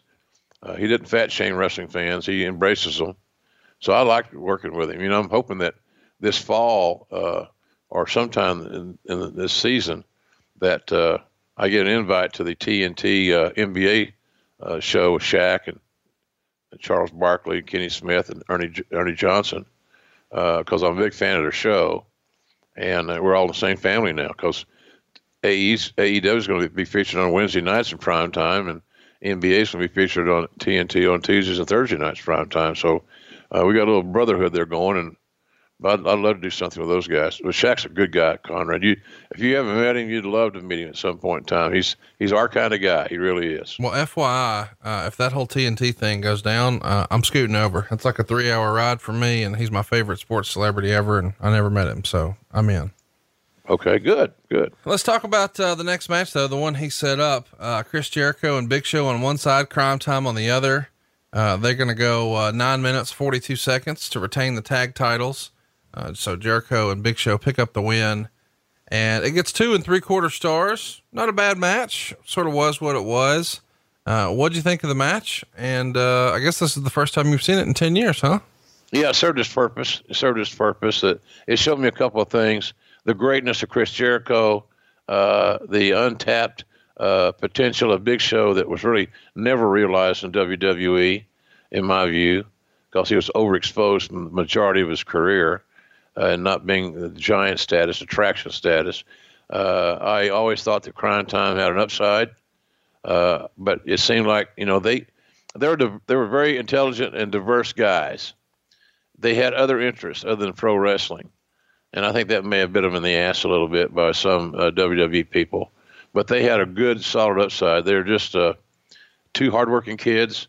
I still like them. Uh, see them every now and then. You know, things like we went to in Charlotte and so forth. Uh, but I thought that they were that was some fruit, low hanging fruit that wasn't picked that could have been a lot better. But the match was okay. It filled its purpose, but it did show. If you look at it back, folks, the captain of that, the guy that ramrodded that match, by and large, was Jericho. Right. And so it just shows you his ability to strategize and plan. So I, the match did what it was supposed to do. Didn't offend me. You know, two and three quarter stars. It's what it was. That's Dave, that's Meltzer's opinion, which is fine. Uh, but it might have been a little bit better than that. But it was a solid match, no doubt. Let's talk a little bit about um, this pairing of, of Jericho and Big Show. What do you think of them as a tag team? It's sort of an interesting idea.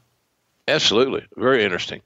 And I thought that uh, Jericho's athleticism and and uh, all that stuff was a good motivator for Show, for Big Show.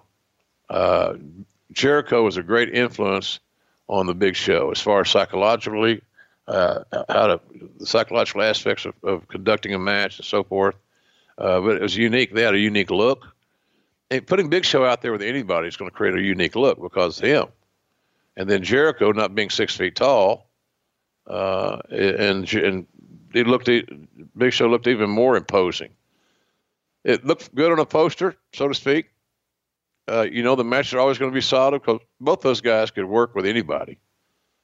Uh, and uh, so I, I didn't dislike it at all. I, I, I was really interested when I first heard they were going to do that, but I didn't think it would be long term. You know, folks, there's a way of booking. You can book vertically, you can book horizontally. And when you put two guys of their nature, their status, in a tag team, you're basically booking them horizontally. They're together. It's not a, it's not, it's not vertical. Vertical is yeah two. So in other words, you got two great stars in Jericho and Big Show. They can take they can do one match on the show. That's horizontal booking. They're here. They're they're pigeonholed. They're in this slot. If you put them in singles, now you got two matches that could be on your card of two big stars. I thought the latter would probably would happen quicker than later because Big Show and Jericho were both too valuable single talents to have them put into a long term situation as a tag team. But I thought while they were together, they were very entertaining. Well, I'll tell you what's not entertaining. That's our next match. It's Great Khali and Kane. Uh, these guys wrestled WrestleMania 23 back in 2007, not too long after Khali first came in. Uh, of course, Khali gets that win by pinfall. And then on the August 7th episode of SmackDown, Kane would attack Khali from behind before kidnapping his translator. And the next week, it was revealed that Kane was holding him hostage backstage, beating him up. Khali found him, and then Kane beats up Khali. And here we go. We've got the match set. They go five minutes, 56 seconds. Meltzer would write, You know, things are bad when before the match even starts, Jim Ross makes a reference to bowling shoes. In this case, it was Dick Weber's bowling shoes, which would only mean the shoes are not only old, but the guy in the shoes passed away four years ago. Crowd was dead. I mean, there is an excuse to put exceedingly crappy matches on pay per view if both guys are over and fans want to see the match. But when fans don't even want to see it, it's like, why waste the time? The most entertaining thing was a you can't wrestle sign visible on camera that was likely confiscated. Worst brawling ever. Kane survived the deadly Khali chop, finished Saw Singh, now Khali's brother. Um, Khali saved him, but in doing so, Kane used a drop kick to the knee, followed by a DDT for the pin. And uh, by any other comparison, this was awful. You would hope this would end the program, but on television, they continued it. Negative one star. Meltzer, in a word, hated it. Well, the uh, can't say as I disagree with Dave. I don't know if he was knocking me for using a Dick Weber reference or not. If I actually did the Dick Weber, basically I was getting to my bowling shoe ugly match. It didn't take uh, Einstein or uh, or a Dave Meltzer to figure out that before this match started, it was it was not going to be great. well, here's my question, and I'm not saying this to be funny. If you know the match isn't going to be good, why are why we book, doing why it? Uh, man, I wish somebody was booking sober here because this is some drunk booking, putting Kane and Great Khali on pay per view. Yeah, it was not good. I you just try to get through it, you know, and and it, it could have gone shorter. I've been happy, but it's just here's a difference. People said that I had a question the other day on a show I did about the difference in a booker and a writer. Well, there are two different roles. A booker would have looked at this match and said, uh, We'll never do that one again. We're done. That was not said. Vince was the booker. That's what Vince, in hindsight, should probably have said. Maybe he wanted to say, but partly with the with the lobbyists within that organization, known as writers in some eras, were uh, fighting for their cause because somebody had the idea that this could be almost like Hogan and Andre, the two giant guys, big men, you know, and all this stuff. It wasn't. Well, next up, and this is going to be a fun one to talk about. It's probably the real main event of the show. It's Shawn Michaels and Triple H on one side, Ted DiBiase and Cody Rhodes on the other. On Raw, Triple H had failed to win a beat the clock challenge to face Randy Orton in a match with uh, Rhodes when DiBiase distracted him and time ran out. The next week, Triple H wrestled them in a handicap match and loses. And then Triple H said he's going to find a partner, hinting throughout the show that he's trying to reform DX with Shawn Michaels. The following week, he convinces Shawn Michaels, who was working as a chef at a corporate cafeteria, to quit his job and return at SummerSlam to face DiBiase and Rhodes. What do you think of that creative? Uh, hey, we're going to get Shawn out of retirement and we're going to have a story where he is a corporate chef. I, you know, when I read this, these are notes.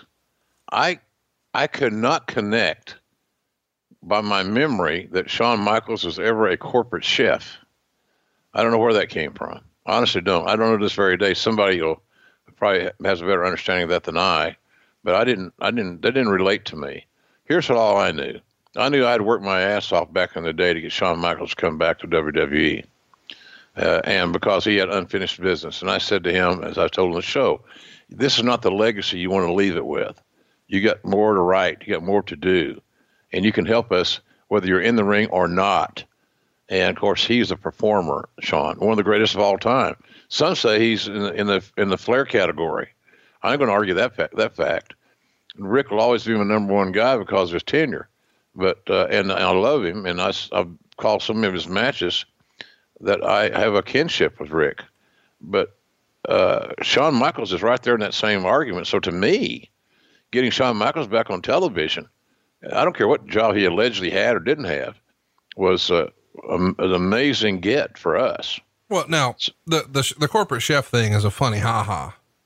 I mean, you, you understand that's just a gimmick. Like, at the, yeah, I, yeah. At the start of the show, they get they joked that hey, he used to be a TV repairman too, but this is so silly. Yeah, he was well, a corporate they, chef.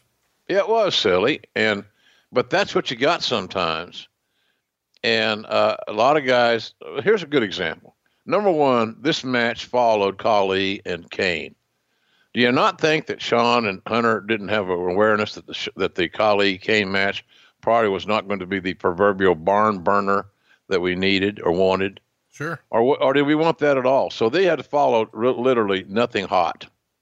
That makes their deal better. Uh, look at how the entrance is done. All the props utilized on the entrance. Uh, you know, uh, just they they were smart. Hunter and Shawn were looking out for Hunter and Shawn, which is what a lot of guys should be doing today and have a say in their creative and the direction of their t- or their TV persona. The ups the, the the thing that Shawn and Hunter had going for them was a uh, Hunter's relationship with Vince was very unique. Uh, the the uh, the relationship with Stephanie was very unique, and Vince loved Shawn, and he thought Shawn reminded Vince of Vince when he was young, and so not from an athletic standpoint, obviously, but just from a spirit and a free spirit uh, way of thinking. So they had influence and they used it so anybody that's getting mad at those cats for do, for using their influence, uh, probably want to rethink that a little bit because they're independent contractors, they're entrepreneurs, and they use that positioning and their influence to better their cause. Good for them. Sorry. So the Which, entrance you're talking about, a Humvee and a tank. That's that's a pretty big deal. Yeah, it was. That's what I say. It was expensive. It was ostentatious. It was certainly memorable, and so and they they meaning Shawn and Hunter knew that they had a good chance of getting this thing passed. If they liked it, they thought they could make Vince like it, and they did. And I'm not saying it's a bad thing, but they're very strategic. And some fans are going to say, well, they they held down the young guys. You know, Cody and and uh, DiBiase Jr. should have had a better uh, better treatment, better presentation. And you might be right, folks, but you got to understand that it's a competitive world there. And uh, I, I, just think that Hunter and Shawn seized the moment to, to, to better their situation. And again, it's the same thing I encourage all wrestlers to do. Don't come to work with no ideas. Don't don't come to work with your tail between your legs, uh, where you don't want to make any waves. I don't want to say anything. I might lose my job. I don't want to say anything. So by God, you got no confidence in yourself whatsoever, do you? You might not be as good as you think you are. Or maybe you're not as good as you think you are, but the company don't know that yet. Come on, man, contribute. Call a play or two. Get in the game. And Hunter and Shawn got in the game, and they made an impact, and quite frankly, was one of the more popular segments of the entire pay per view. Yeah, this uh, match is a good match too. Three and a half stars. They go 19 minutes, 59 seconds. Of course, Cody takes a pedigree and then a super kick, and that's a wrap. Shawn pins Cody here. Pretty good match. And yep. uh, Meltzer would say that it was very similar to the 96 WrestleMania, where the actual main event was Shawn Michaels and Bret Hart, and they're going to have a classic match but really the live crowd is there to see the Ultimate Warrior. And he says that really the live crowd is here to see this match. And allegedly, it was even discussed, according to Meltzer, that this match was the original main event and they made a change. Uh, can you speak to whether or not this would have been or should have been or was discussed as being the main event? Yeah, it was discussed and uh, strong consideration. Again, because DX was that strong a, a, a entity but uh, you know, uh, this goes back then to his old wrestling promoter logic that he still had, and and that would be you got to you got to take care of your title. I'm a big uh, I'm a not I'm not a big believer that uh, on a major show like a WrestleMania, uh, I believe you got to protect your championships, meaning that a championship match should close the show. A well built, long, arcing storyline involving a title should be uh, featured as your go home final final good night everybody match. Uh, and I know there's been a situation where that's not been the case, but I'm not a big proponent of that. Put it, it, it's like having a star attraction. Uh, you, you make the talents following it work harder, and they're main eventers. So if they are main eventers legit, and you got to follow an attraction like DX in this case we're discussing, you got to be able to carry your share of the water. And or that's that's why you're in a main event position. You're expected to deliver, no matter what precedes you. So I kind of look. I like that the competitive aspect of that that philosophy. But if if if the titles were not uh, in the play, then DX headlining that show and closing the show would have been just fine. But because of the uh, other circumstances involving titles, uh, then I I uh, like where it was, and it's just up to everybody else that follows it to deliver. Quite frankly, either can or you can't. Well, what's up next is something that's going to have, uh, well, a few people talking. Christian is going to retain the ECW title, beating William Regal in eight seconds. Uh, these guys are given time two days later to do a match on ECW, and they do. But an eight second title win here. I mean, are we out of time? Is that what happens here? Did something go long? Why would this just be eight seconds? Why even? I mean, on paper, when you hear Christian and William Regal, you think, well, damn, that's going to be a really good match. And then mm-hmm. we get eight seconds. Yeah. Uh, Christian and Regal, well, no doubt, would have had a great match if they had time. Uh, but again, what, how would they do following DX? How would they do following Kane and, and, uh, and Khali and then DX and then them, it's it's is awkward positioning match order wise in my in my opinion. Uh, and here's the other thing about that: the match goes eight seconds. Christian goes over with his finish, and then after the match, you got calamity.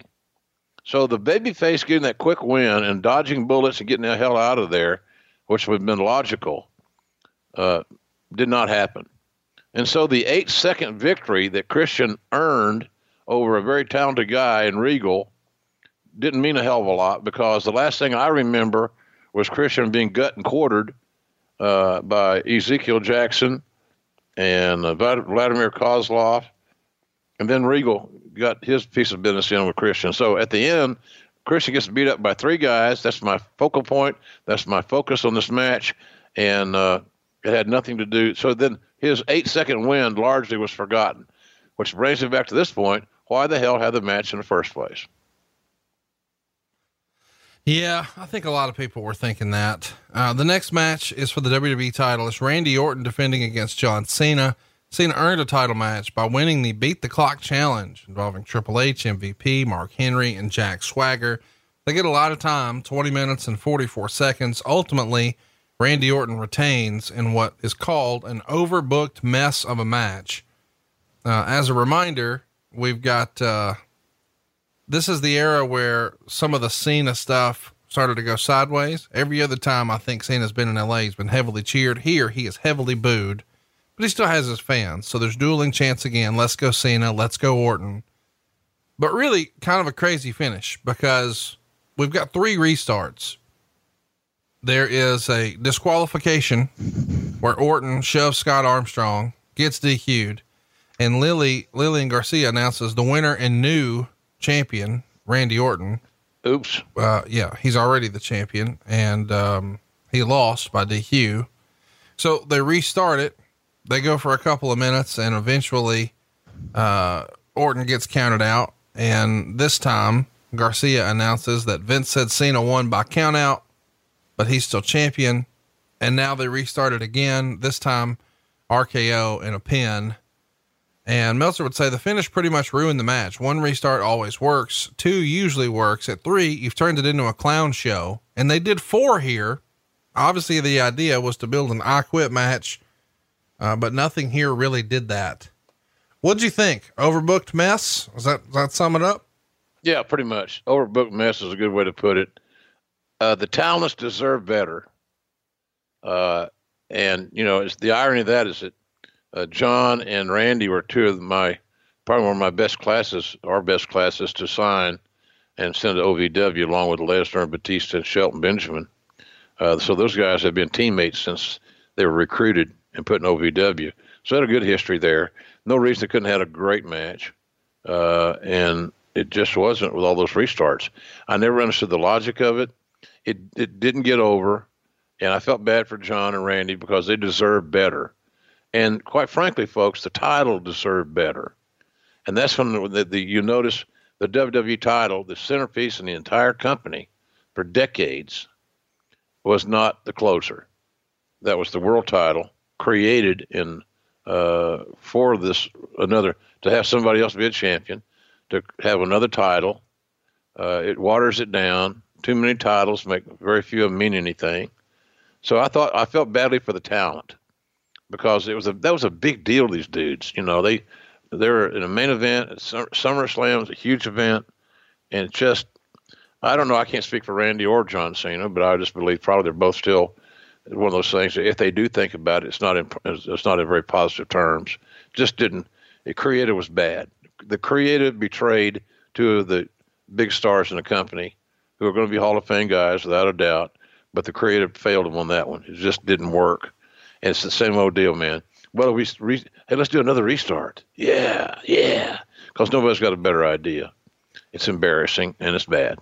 Uh, next up is our main event, and uh, for the world title. Jeff Hardy's going to be defending against CM Punk in a TLC match, and they wrestled at the two prior pay per views, both the Bash and the Night of the Champions. At Bash, Punk is the champion, and Jeff wins by DQ. At Night of the Champions, Jeff beats Punk to win the title.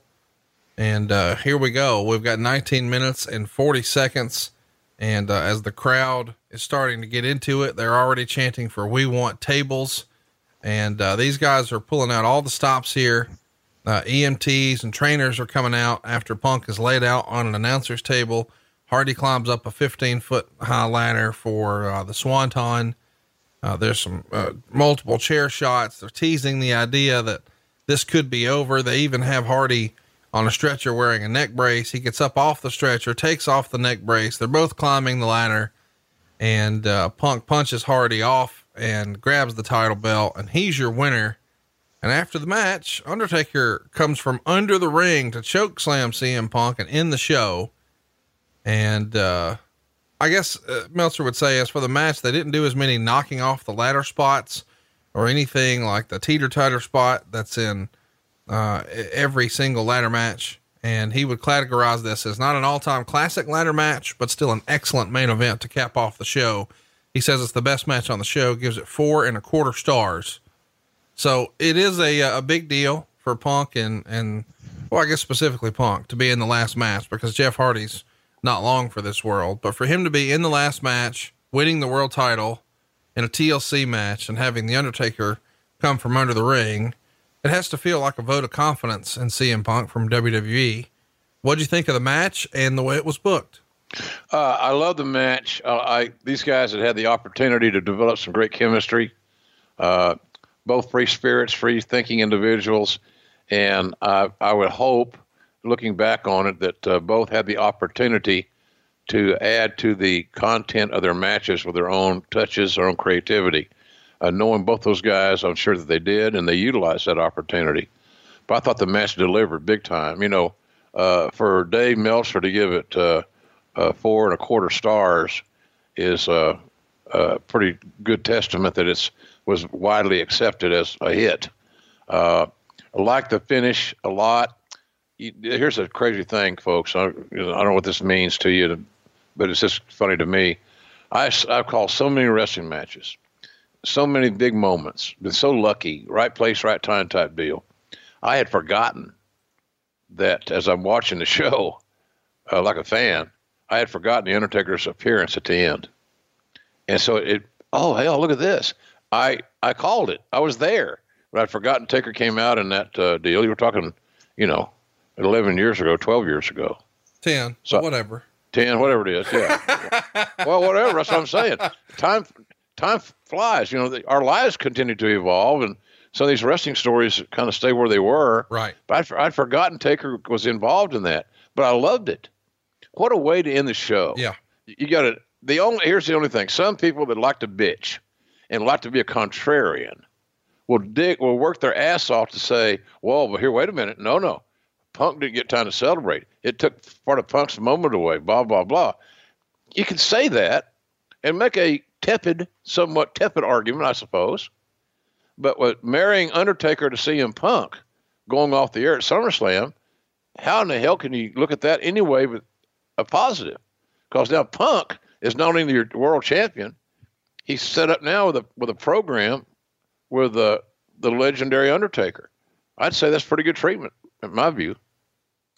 Yeah, I uh, I got to tell you, this is weird to watch now, uh, ten years later, because of all the stuff that's happening in wrestling right now, of course, but specifically to realize this is Jeff Hardy's last match in the WWE until, uh, or last pay per view match rather, until he returns uh, for WrestleMania 33 in 2017. So just a couple of years ago was the surprise return. The Hardy Boys come back in that multi-man tag match where the New Day were sort of the hosts of the show.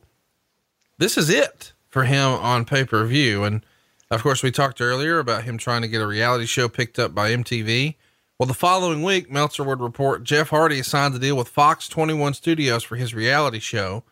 I don't know that anything is official, but we do know he's crossing his fingers that his show gets picked up on Fox as opposed to MTV. And the hope is he will expand his fan base while being off television and build for a big return. After Jeff's final night in Phoenix, where he lost the loser must retire match or whatever the stipulation was in that cage match with Punk, Matt Hardy threw him a huge farewell party with several of the female performers and, of course, uh, Hurricane Helms and the company is trying to now get a Jeff Hardy DVD out as quickly as possible. And Matt notes after Jeff finished up, he had been wrestling with two herniated discs in his lower back and suffering from restless leg syndrome, which made it very difficult for him to sleep. And of course, he has nagging neck injuries and he's excited to get a little time to heal. Now, you're probably wondering, uh, well, what happened to that TV show? Well, a little, a little over two weeks after this match, Jeff was arrested and charged with trafficking in controlled prescription pills as well as possession of anabolic steroids. A search of his home found an inordinate amount of drugs, including Vicodin, Soma, steroids, and even cocaine. He would later plead guilty and serve 10 days in jail in 2011. So, all these big plans for a reality show and a big return, and let's take some time off to get healed up. Uh, life threw him a curveball here. Uh, were you surprised when you heard of his uh, run-ins with the law here? Uh, yeah, mildly to that extreme. Didn't know he was that deep into it, quite honestly. Uh, you know, a lot of friendly doctors on the on the road, which was never a good thing. All the way back to Doctor Zahorian uh, days there, where he's providing allegedly providing drugs to talents and steroids or growth hormone or whatever the hell they wanted. Uh, but these guys are on the road, so it's the same old deal. They're going to come back and tell you, "Hey, we're on the road all the time. We worked, we worked hurt." In the old days, if you didn't work, you didn't get paid. Right. That's not the case with these guys. You got a contract now. And if you get injured, you're going to get paid. Uh, I remember having a conversation in Atlanta, a very emotional conversation with Chris Benoit about his neck injury. And I remember him saying, we had two options. We could go through the front of the neck and take him, he'd be gone about a year, or he could work on the, go through the backside of his neck and he'd be back in, you know, in a much shorter time. But the latter, the the back of the neck was not a full time fix. He was going to have to be fixed again. And so uh, I made the decision for him. He didn't know what to do. And what he was concerned about was getting paid. And I said, You have a contract. We've made a commitment to you. Uh, and the re- commitment has to be reciprocal, and it has been. So, what I'm going to do is make the decision we're going to do the surgery through the front, and you're going to be off a year. And every week, you're going to get your check and man, he gave me the strongest hug, and because he, he that's what he was worried about, getting paid. And so I think these guys, uh, you know, uh, Jeff working hurt uh, was partly by necessity, but quite frankly, as much as I love the kid, still do, a part of it was his uh, dependence on on these substances. He was having a hard time winning that battle. He couldn't swanton his way out of an issue with these damn opiates and stuff. So uh, I was a little surprised from the standpoint it was as much volume as it was. I never saw him as a steroid guy. I was wrong. Uh, I was also surprised there was no marijuana involved in this search. well, it was because it was cheap. Right. If all the shit he's taken, uh, you know, you can buy marijuana from one of your buddies at a, you know, at the drugstore or whatever. Uh, that's a bad bad analogy, but you know what I mean. So, but, say, what drugstores are you going to? We need them as a sponsor here on the show. Uh, so yeah, I, but I, have always always felt bad about him because I just think that sometimes he has that dependent personality, uh, and he, sometimes I don't think he knows he, he's not steering the car like he would like to, directing his life. And then I see he gets arrested here a while back. That's another challenging situation. Somewhere along the way, and I, I had this same conversation with Jeff. Uh, we, we were going to, I wanted to send him to rehab. He was too proud, in his own words, to go to rehab. I can't do it. I just can't do it. So the denial was very, very prompt, very strong. He should have gotten rehab. And I think that fact has been proven here lately. He still has some issues that he's got to deal with. Let's uh let's talk about some questions. We we took to social media to see if you guys had some questions for JR and you can participate in this conversation every week. Follow us on Twitter if you haven't already. It's at JR Grilling. That's at JR Grilling. And uh, if you've got a question about what's coming up, which of course we know next week is going to be all about CM Punk, then by all means ask us a question. Look for us there on social media and hit us up. Uh, here we go. We'll do these rapid fire. Jim, are you ready? Yes, sir. Uh, MT Booble wants to know, in your opinion, who had a better overall run in the WWE, Jeff Hardy or CM Punk? Hmm, good question. I would say uh, Jeff Hardy because of the tenure, the the, the number of years he was there uh, at a pretty high level. But certainly that doesn't discount CM Punk's uh, run, which is very, very impressive, very unlikely, and uh, very successful. But I think just Jeff would be my answer because of the number of years he was actually in WWE uh, before departing. Bunger Allen writes, given that other superstars got to create their own signature belts like John Cena with the spinner, Austin with the smoking skull, was there ever any consideration to letting Jeff Hardy create his own belt? I feel like those would have sold a bunch with uh, all ages since he's so over. Now, of course, we know that happened in TNA, but I kind of tend to agree. WWE probably could have been printing money with a Jeff Hardy belt. Agreed. Yeah, no doubt about it. But backing it up, I would never have allowed Cena or Austin do do the, that deal. That would have been a merchandise prop, uh, and would would not have had a shelf life on television. I just felt like it. I just felt like it took away from it the cheapened, credibility. Yeah, yeah. cheapens the title. Chief Cheapened the title just made it a gimmick, and I don't know that I would, I wanted my number one title or number two title, for that matter, looked at as a gimmick. So I'm not a big fan. I Steve did well to smoking skull belt. I'm sure Cena's had that spinner thing. It just seemed too gimmicky to me especially the spinner belt. Uh, so I would have gone there to start with, but you're right. Just as far as a money making source of creating new cash, uh, a Jeff Hardy title belt would have probably done very well. Andrew wants to know why was the Undertaker the next opponent for CM Punk after this pay per view? No doubt they had great matches together, but it felt like their next feud could have been or should have been CM Punk versus Matt Hardy. That's a good idea. What say you, Jim? I think if you ask if you ask uh, CM Punk, you say, "Do you want to work with Matt Hardy or the Undertaker?" Right there, you go. Pretty pretty pretty easy question to answer. You know, in all due respect to Matt, I mean nobody's on Taker's level. Right. So for Jeff Hardy, or excuse me, for CM Punk to get that rub with Taker, it's a big deal. Uh, yeah, and I'm sure that fans are going to be are going to be discussing these type things at Starrcast with CM Punk. It's a great question. There's a lot of great questions that we get that only the talents themselves can answer. And CM Punk seems to me to be the very he's very blunt, very open, very honest, very glib, entertaining as hell. Uh, I'd love for somebody to ask him that question at, at Starrcast. You know, uh, would you would you like to work with Undertaker better after Jeff Hardy or Matt Hardy to finish the Hardy story? I'm of the belief that WWE made the right call on that.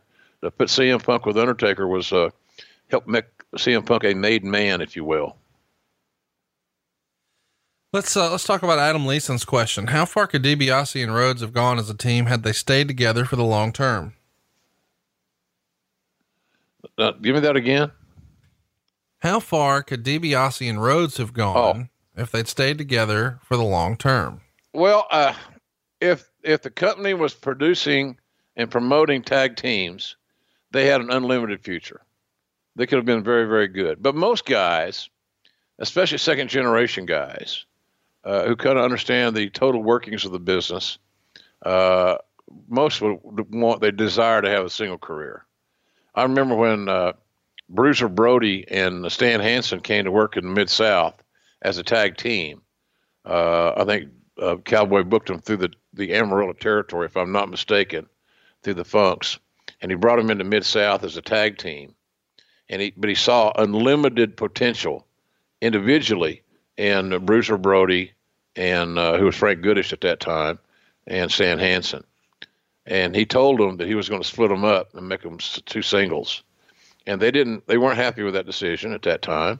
They felt like their calling was the tag team, and so they gave their notice and they left. And then, of course, not that many months afterwards, they they, they broke up themselves because they realized Watts was right that there's big there's bigger money for us uh, as, as, singles as it is to sharing a, a slot, a payoff slot, and having to you know split it up. So uh, if these kids could stay together and and tag teams meant something, but that's always my, my question about when somebody has a tag team question. Heretofore, the tag team scene in uh, WWE has not been stellar. I think we could all pretty much agree that tag team wrestling has been lackluster until recently. It's better. You know, I, am a big fan of Revival. I think they do a great job. Uh, they're a tag team that I, I, would like to, to work with at some point in time or call some of their matches. I, I like their stuff. But in the New Days, created a whole niche for their three man deal. The the Freebird three man thing, but until lately, it's not been meant much. Both those kids had great potential. I think uh, Ted had uh, some issues of some concussion problems, and he's better off now not being in the wrestling business. His body will be healthy. He won't be like his dad and have to, have, to have his, all these things replaced, hips and knees and things of that nature. So that worked out for him. And we see where Cody's at. Cody's, you know, one of the top executives in AEW. Uh, I don't see him being a tag team guy then or, or, or, or now, especially. But I like the upside of both those guys. It just seemed to be cut short. I don't know why the, if it was a personal thing, it was an ego thing, uh, corporately, but something had to happen. Again, a non. You can't look back at their in-ring work and say, well, they just weren't very good. That's not the case. They worked both good, and they were both young and learning. And uh, so I, I, I, felt badly that their deal was kind of cut short for some reasons out of their control, or maybe all reasons out of their control. But they could have been very good, Conrad. They're two good guys, kind of guys you want in your locker room, young. Uh, they're invested in the in the business, the industry itself, uh, because of their family background. You know, Ted was a third generation guy, for goodness sakes. And so I, I don't know. I felt that's a that was a that was an opportunity that did not get addressed and I feel badly about that because once those opportunities pass, it's really, really challenging to re- to recapture them, especially in the fickle world of pro wrestling. Jamie wants to know when Jeff Hardy did the swanton off the ladder onto CM Punk through the announce table, did you have a soundbite in mind or did, did you just decide to let Todd Grisham have that call? No, uh, I didn't know they were going to do the spot. So maybe he was just up, you know, uh, and they want, you know, and WWE wanted him to be a star, him being Todd. So, you know, some of the JR stuff was just not utilized. And, but I understood that role too. Uh, you know, if I could make, that's no different than working with Excalibur in AEW. Right. You know, my goal is to make him as good as he can possibly be without no agenda. You know, I'm not going to be around forever. I get it. So, uh, but, but by God, I'm around now and I want him to be better and us to be better.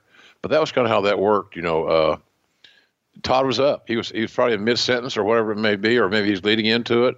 All he was doing was following my timing, because if it had been the roles had been reversed, I was sitting in his chair. That would have been me talking, for better or for worse. I don't even know, but uh, that's kind of how that worked. Uh, I, now Todd may have known a finish or a spot. It was pretty obvious they're going to do something. I mean, right. you got a guy laying on the table in front of you. he didn't go here to rest or you know get a cold drink of water. So you know something's going to happen. So you know, good for him. He stepped up, and, and I don't even remember what he said, but nonetheless, uh, it was he was he was next up to talk, and he just did it. Hey, so you mentioned it earlier briefly. He said, "Uh, with a litany of announcers at ringside, how weird is it to be a part of? uh Okay, you're going to call this match, and now our table's going to call that match, and now the match after that, the other table's going to call. So you got an ECW set of announcers. You've got you on SmackDown with you and and and and Grisham or Gresham rather, and then Raw, of course, is." uh, Lawler and Cole. I mean, what what what do you think of six different announcers on the same freaking show? As the great uh, announcer in Calgary, Ed Whalen would say, it was somewhat of a malfunction at the junction.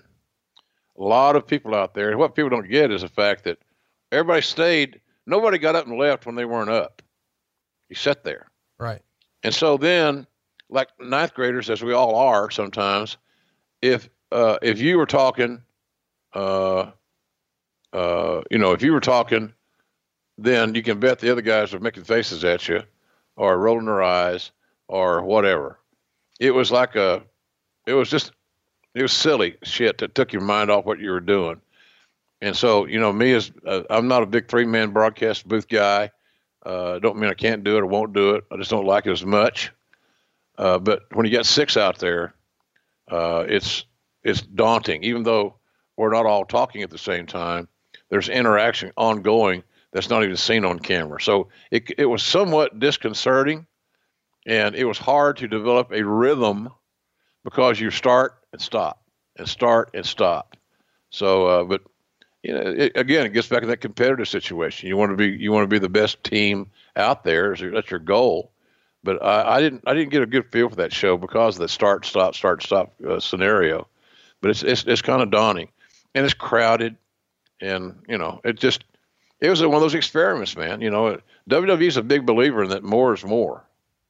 So that's why you know three hour show, sure, really, three announcers on every show, really, more is more. And I and I'm not going to be surprised that somewhere along the way that they don't have a four man table and I'm not going to be surprised that when they start on Fox, you're going to hear some different voices. So it's an ongoing battle of, of uh, I start to say, uh, musical chairs. It's more of a battle of folding chairs out there in that scenario. So it was it was awkward, a little awkward, but you know we had fun. It's just a little awkward. John Cato has an interesting question that we've never really talked about. He says, "I always felt that ECW was obviously a watered down version of the original company." It seemed more of a marketing push to get ratings. And if this was the case, why didn't they ever try to do the same with WCW? Now, of course, we know they did an invasion angle. Um, and we've talked about that and, and I'm sure we'll talk about it a lot more, but was that ever even discussed? You know, I mean, I know that the, the success of one night stand maybe convinced Vince that, Hey, this is worth a shot. This still has legs. And of course the sales of that DVD, but the death of WCW came out around this era, and that that did really well as well. Was that to the best your recollection? Was it ever discussed? Hey, what if we just relaunched WCW? We own the brand. We could put it on another night. We could spin it off. Yeah, it was discussed. Uh, I don't know how deeply one would say it was discussed. Uh, casually, probably more my idea. Uh, but yeah, it was discussed. but we we couldn't go there. under the guise of trying, you can't be. I remember Vince and I talking about this with some other executive people. You know, we can't be PG to our advertisers, but except our one show we do, it's R, because you couldn't do the original ECW, uh, ju- do it uh, do it justice unless you're uh, R rated, in my view, anyway. Kind of like the Attitude Era, and we just couldn't adopt adopt at that time uh, with our that presentation of being PG and being more advertiser friendly, the entire ECW uh, game plan just wouldn't have worked. And that they had a unique thing. I, hey, I still get a kick out of listening. You know, I'm a big fan of Busted Open Radio and Sirius XM and Dave LaGreca and Bully Ray and Bubba Dudley, uh, Mark Henry, all those cats do a great job. But it's fun to listen to Bubba talk about ECW because he still talks about it with great passion and conviction and love. And he respected what they did. And it put him and, and Devon on the map, no doubt about that. That's, we hired them because their run at ECW. Uh, but th- that's a unique deal. They they have a certain way that they believe the business should be presented. I don't disagree with all of it whatsoever, but I love their passion. But for for ECW to be a, have a life again in that regard, even then, you gotta you gotta blow up your model, you can't be PG on three shows and R on another, and it just it's going to defeat the purpose of being advertiser friendly in the WWE corporate world philosophy. Never was never was a push hard. We're going to do this. It was the fact that we, I think the WWE got what they wanted out of the uh, ECW. They bought the library. Uh, they had the the one night stand was a great success. Made a lot of money. The DVDs made a lot of money, and we got some good talent out of it too uh, so those guys we brought in. So I think we won in that regard. But if you're an ECW loyalist, we didn't win at all because you wanted to see more. Right. And and I understand why you wanted to see more. It was entertaining as hell. Uh, ECW was not a whole lot different than some eras, some points in time of Mid South. Hey, look, I, I called a 30 man first blood battle royal. You, you, you lose when you bleed. that, so to say who, who, who was extreme and who wasn't extreme. I don't know. It didn't matter. We just keep the score at home. But and all I'm saying is that you know the, the some of the territory era where uh, blood and guts were the way of the way of the world is what it was. You know, but it just we couldn't do it. We couldn't do it. We'd already passed that point of no return to go back to R-rated television. Interesting question here from Jay Johnson six six six six six. Why didn't Ted DiBiase ever make it big time in your opinion? And is it fair to say at the time, most thought Cody Rhodes would wind up being the Marty Jannetty to his Shawn Michaels? Hmm. Interesting question. I never quite saw it that way, to be honest with you. I, I always thought they were both uh, Teddy and, and Cody both a pretty equal footing. They had great looks, the heritage. We talked about the DNA, the wrestling DNA. I don't know that Ted had the same drive and the same passion that his dad did. You know, uh, the Million Dollar Man was extraordinary, still is, as a human being. I don't know that Teddy Teddy Jr. really felt it, uh, and I don't know that sometimes I might be wrong about this. I'm sure I'll hear about it. That you know maybe his heart wasn't in it as much as he, it would have been ideally. But I, I don't know. It's hard to say. It just uh, and he had some injury issues I just think if I, I'm trying to think back, Conrad. I believe that there were some some lingering issues about it, like I don't know if it's concussions or something. There was something that was never going to be totally evaporated. He was always going to have some issues there, I believe. Gosh, I wish I could remember all the details, but hey, I was there. He was a good kid, man, a good locker room kid, polite, professional. I just don't think at the end of the day, and it's it always makes it sound like you're knocking somebody or throwing someone under the bus. I'm just not so sure that Ted DiBiase Jr.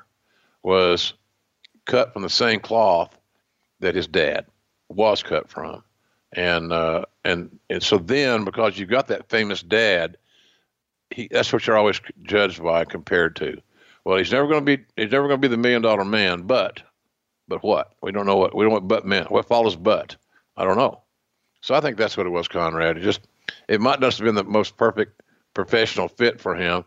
I know I talked to his dad and Teddy's Teddy Jr. is doing great, and he's got a real good job. He's got benefits.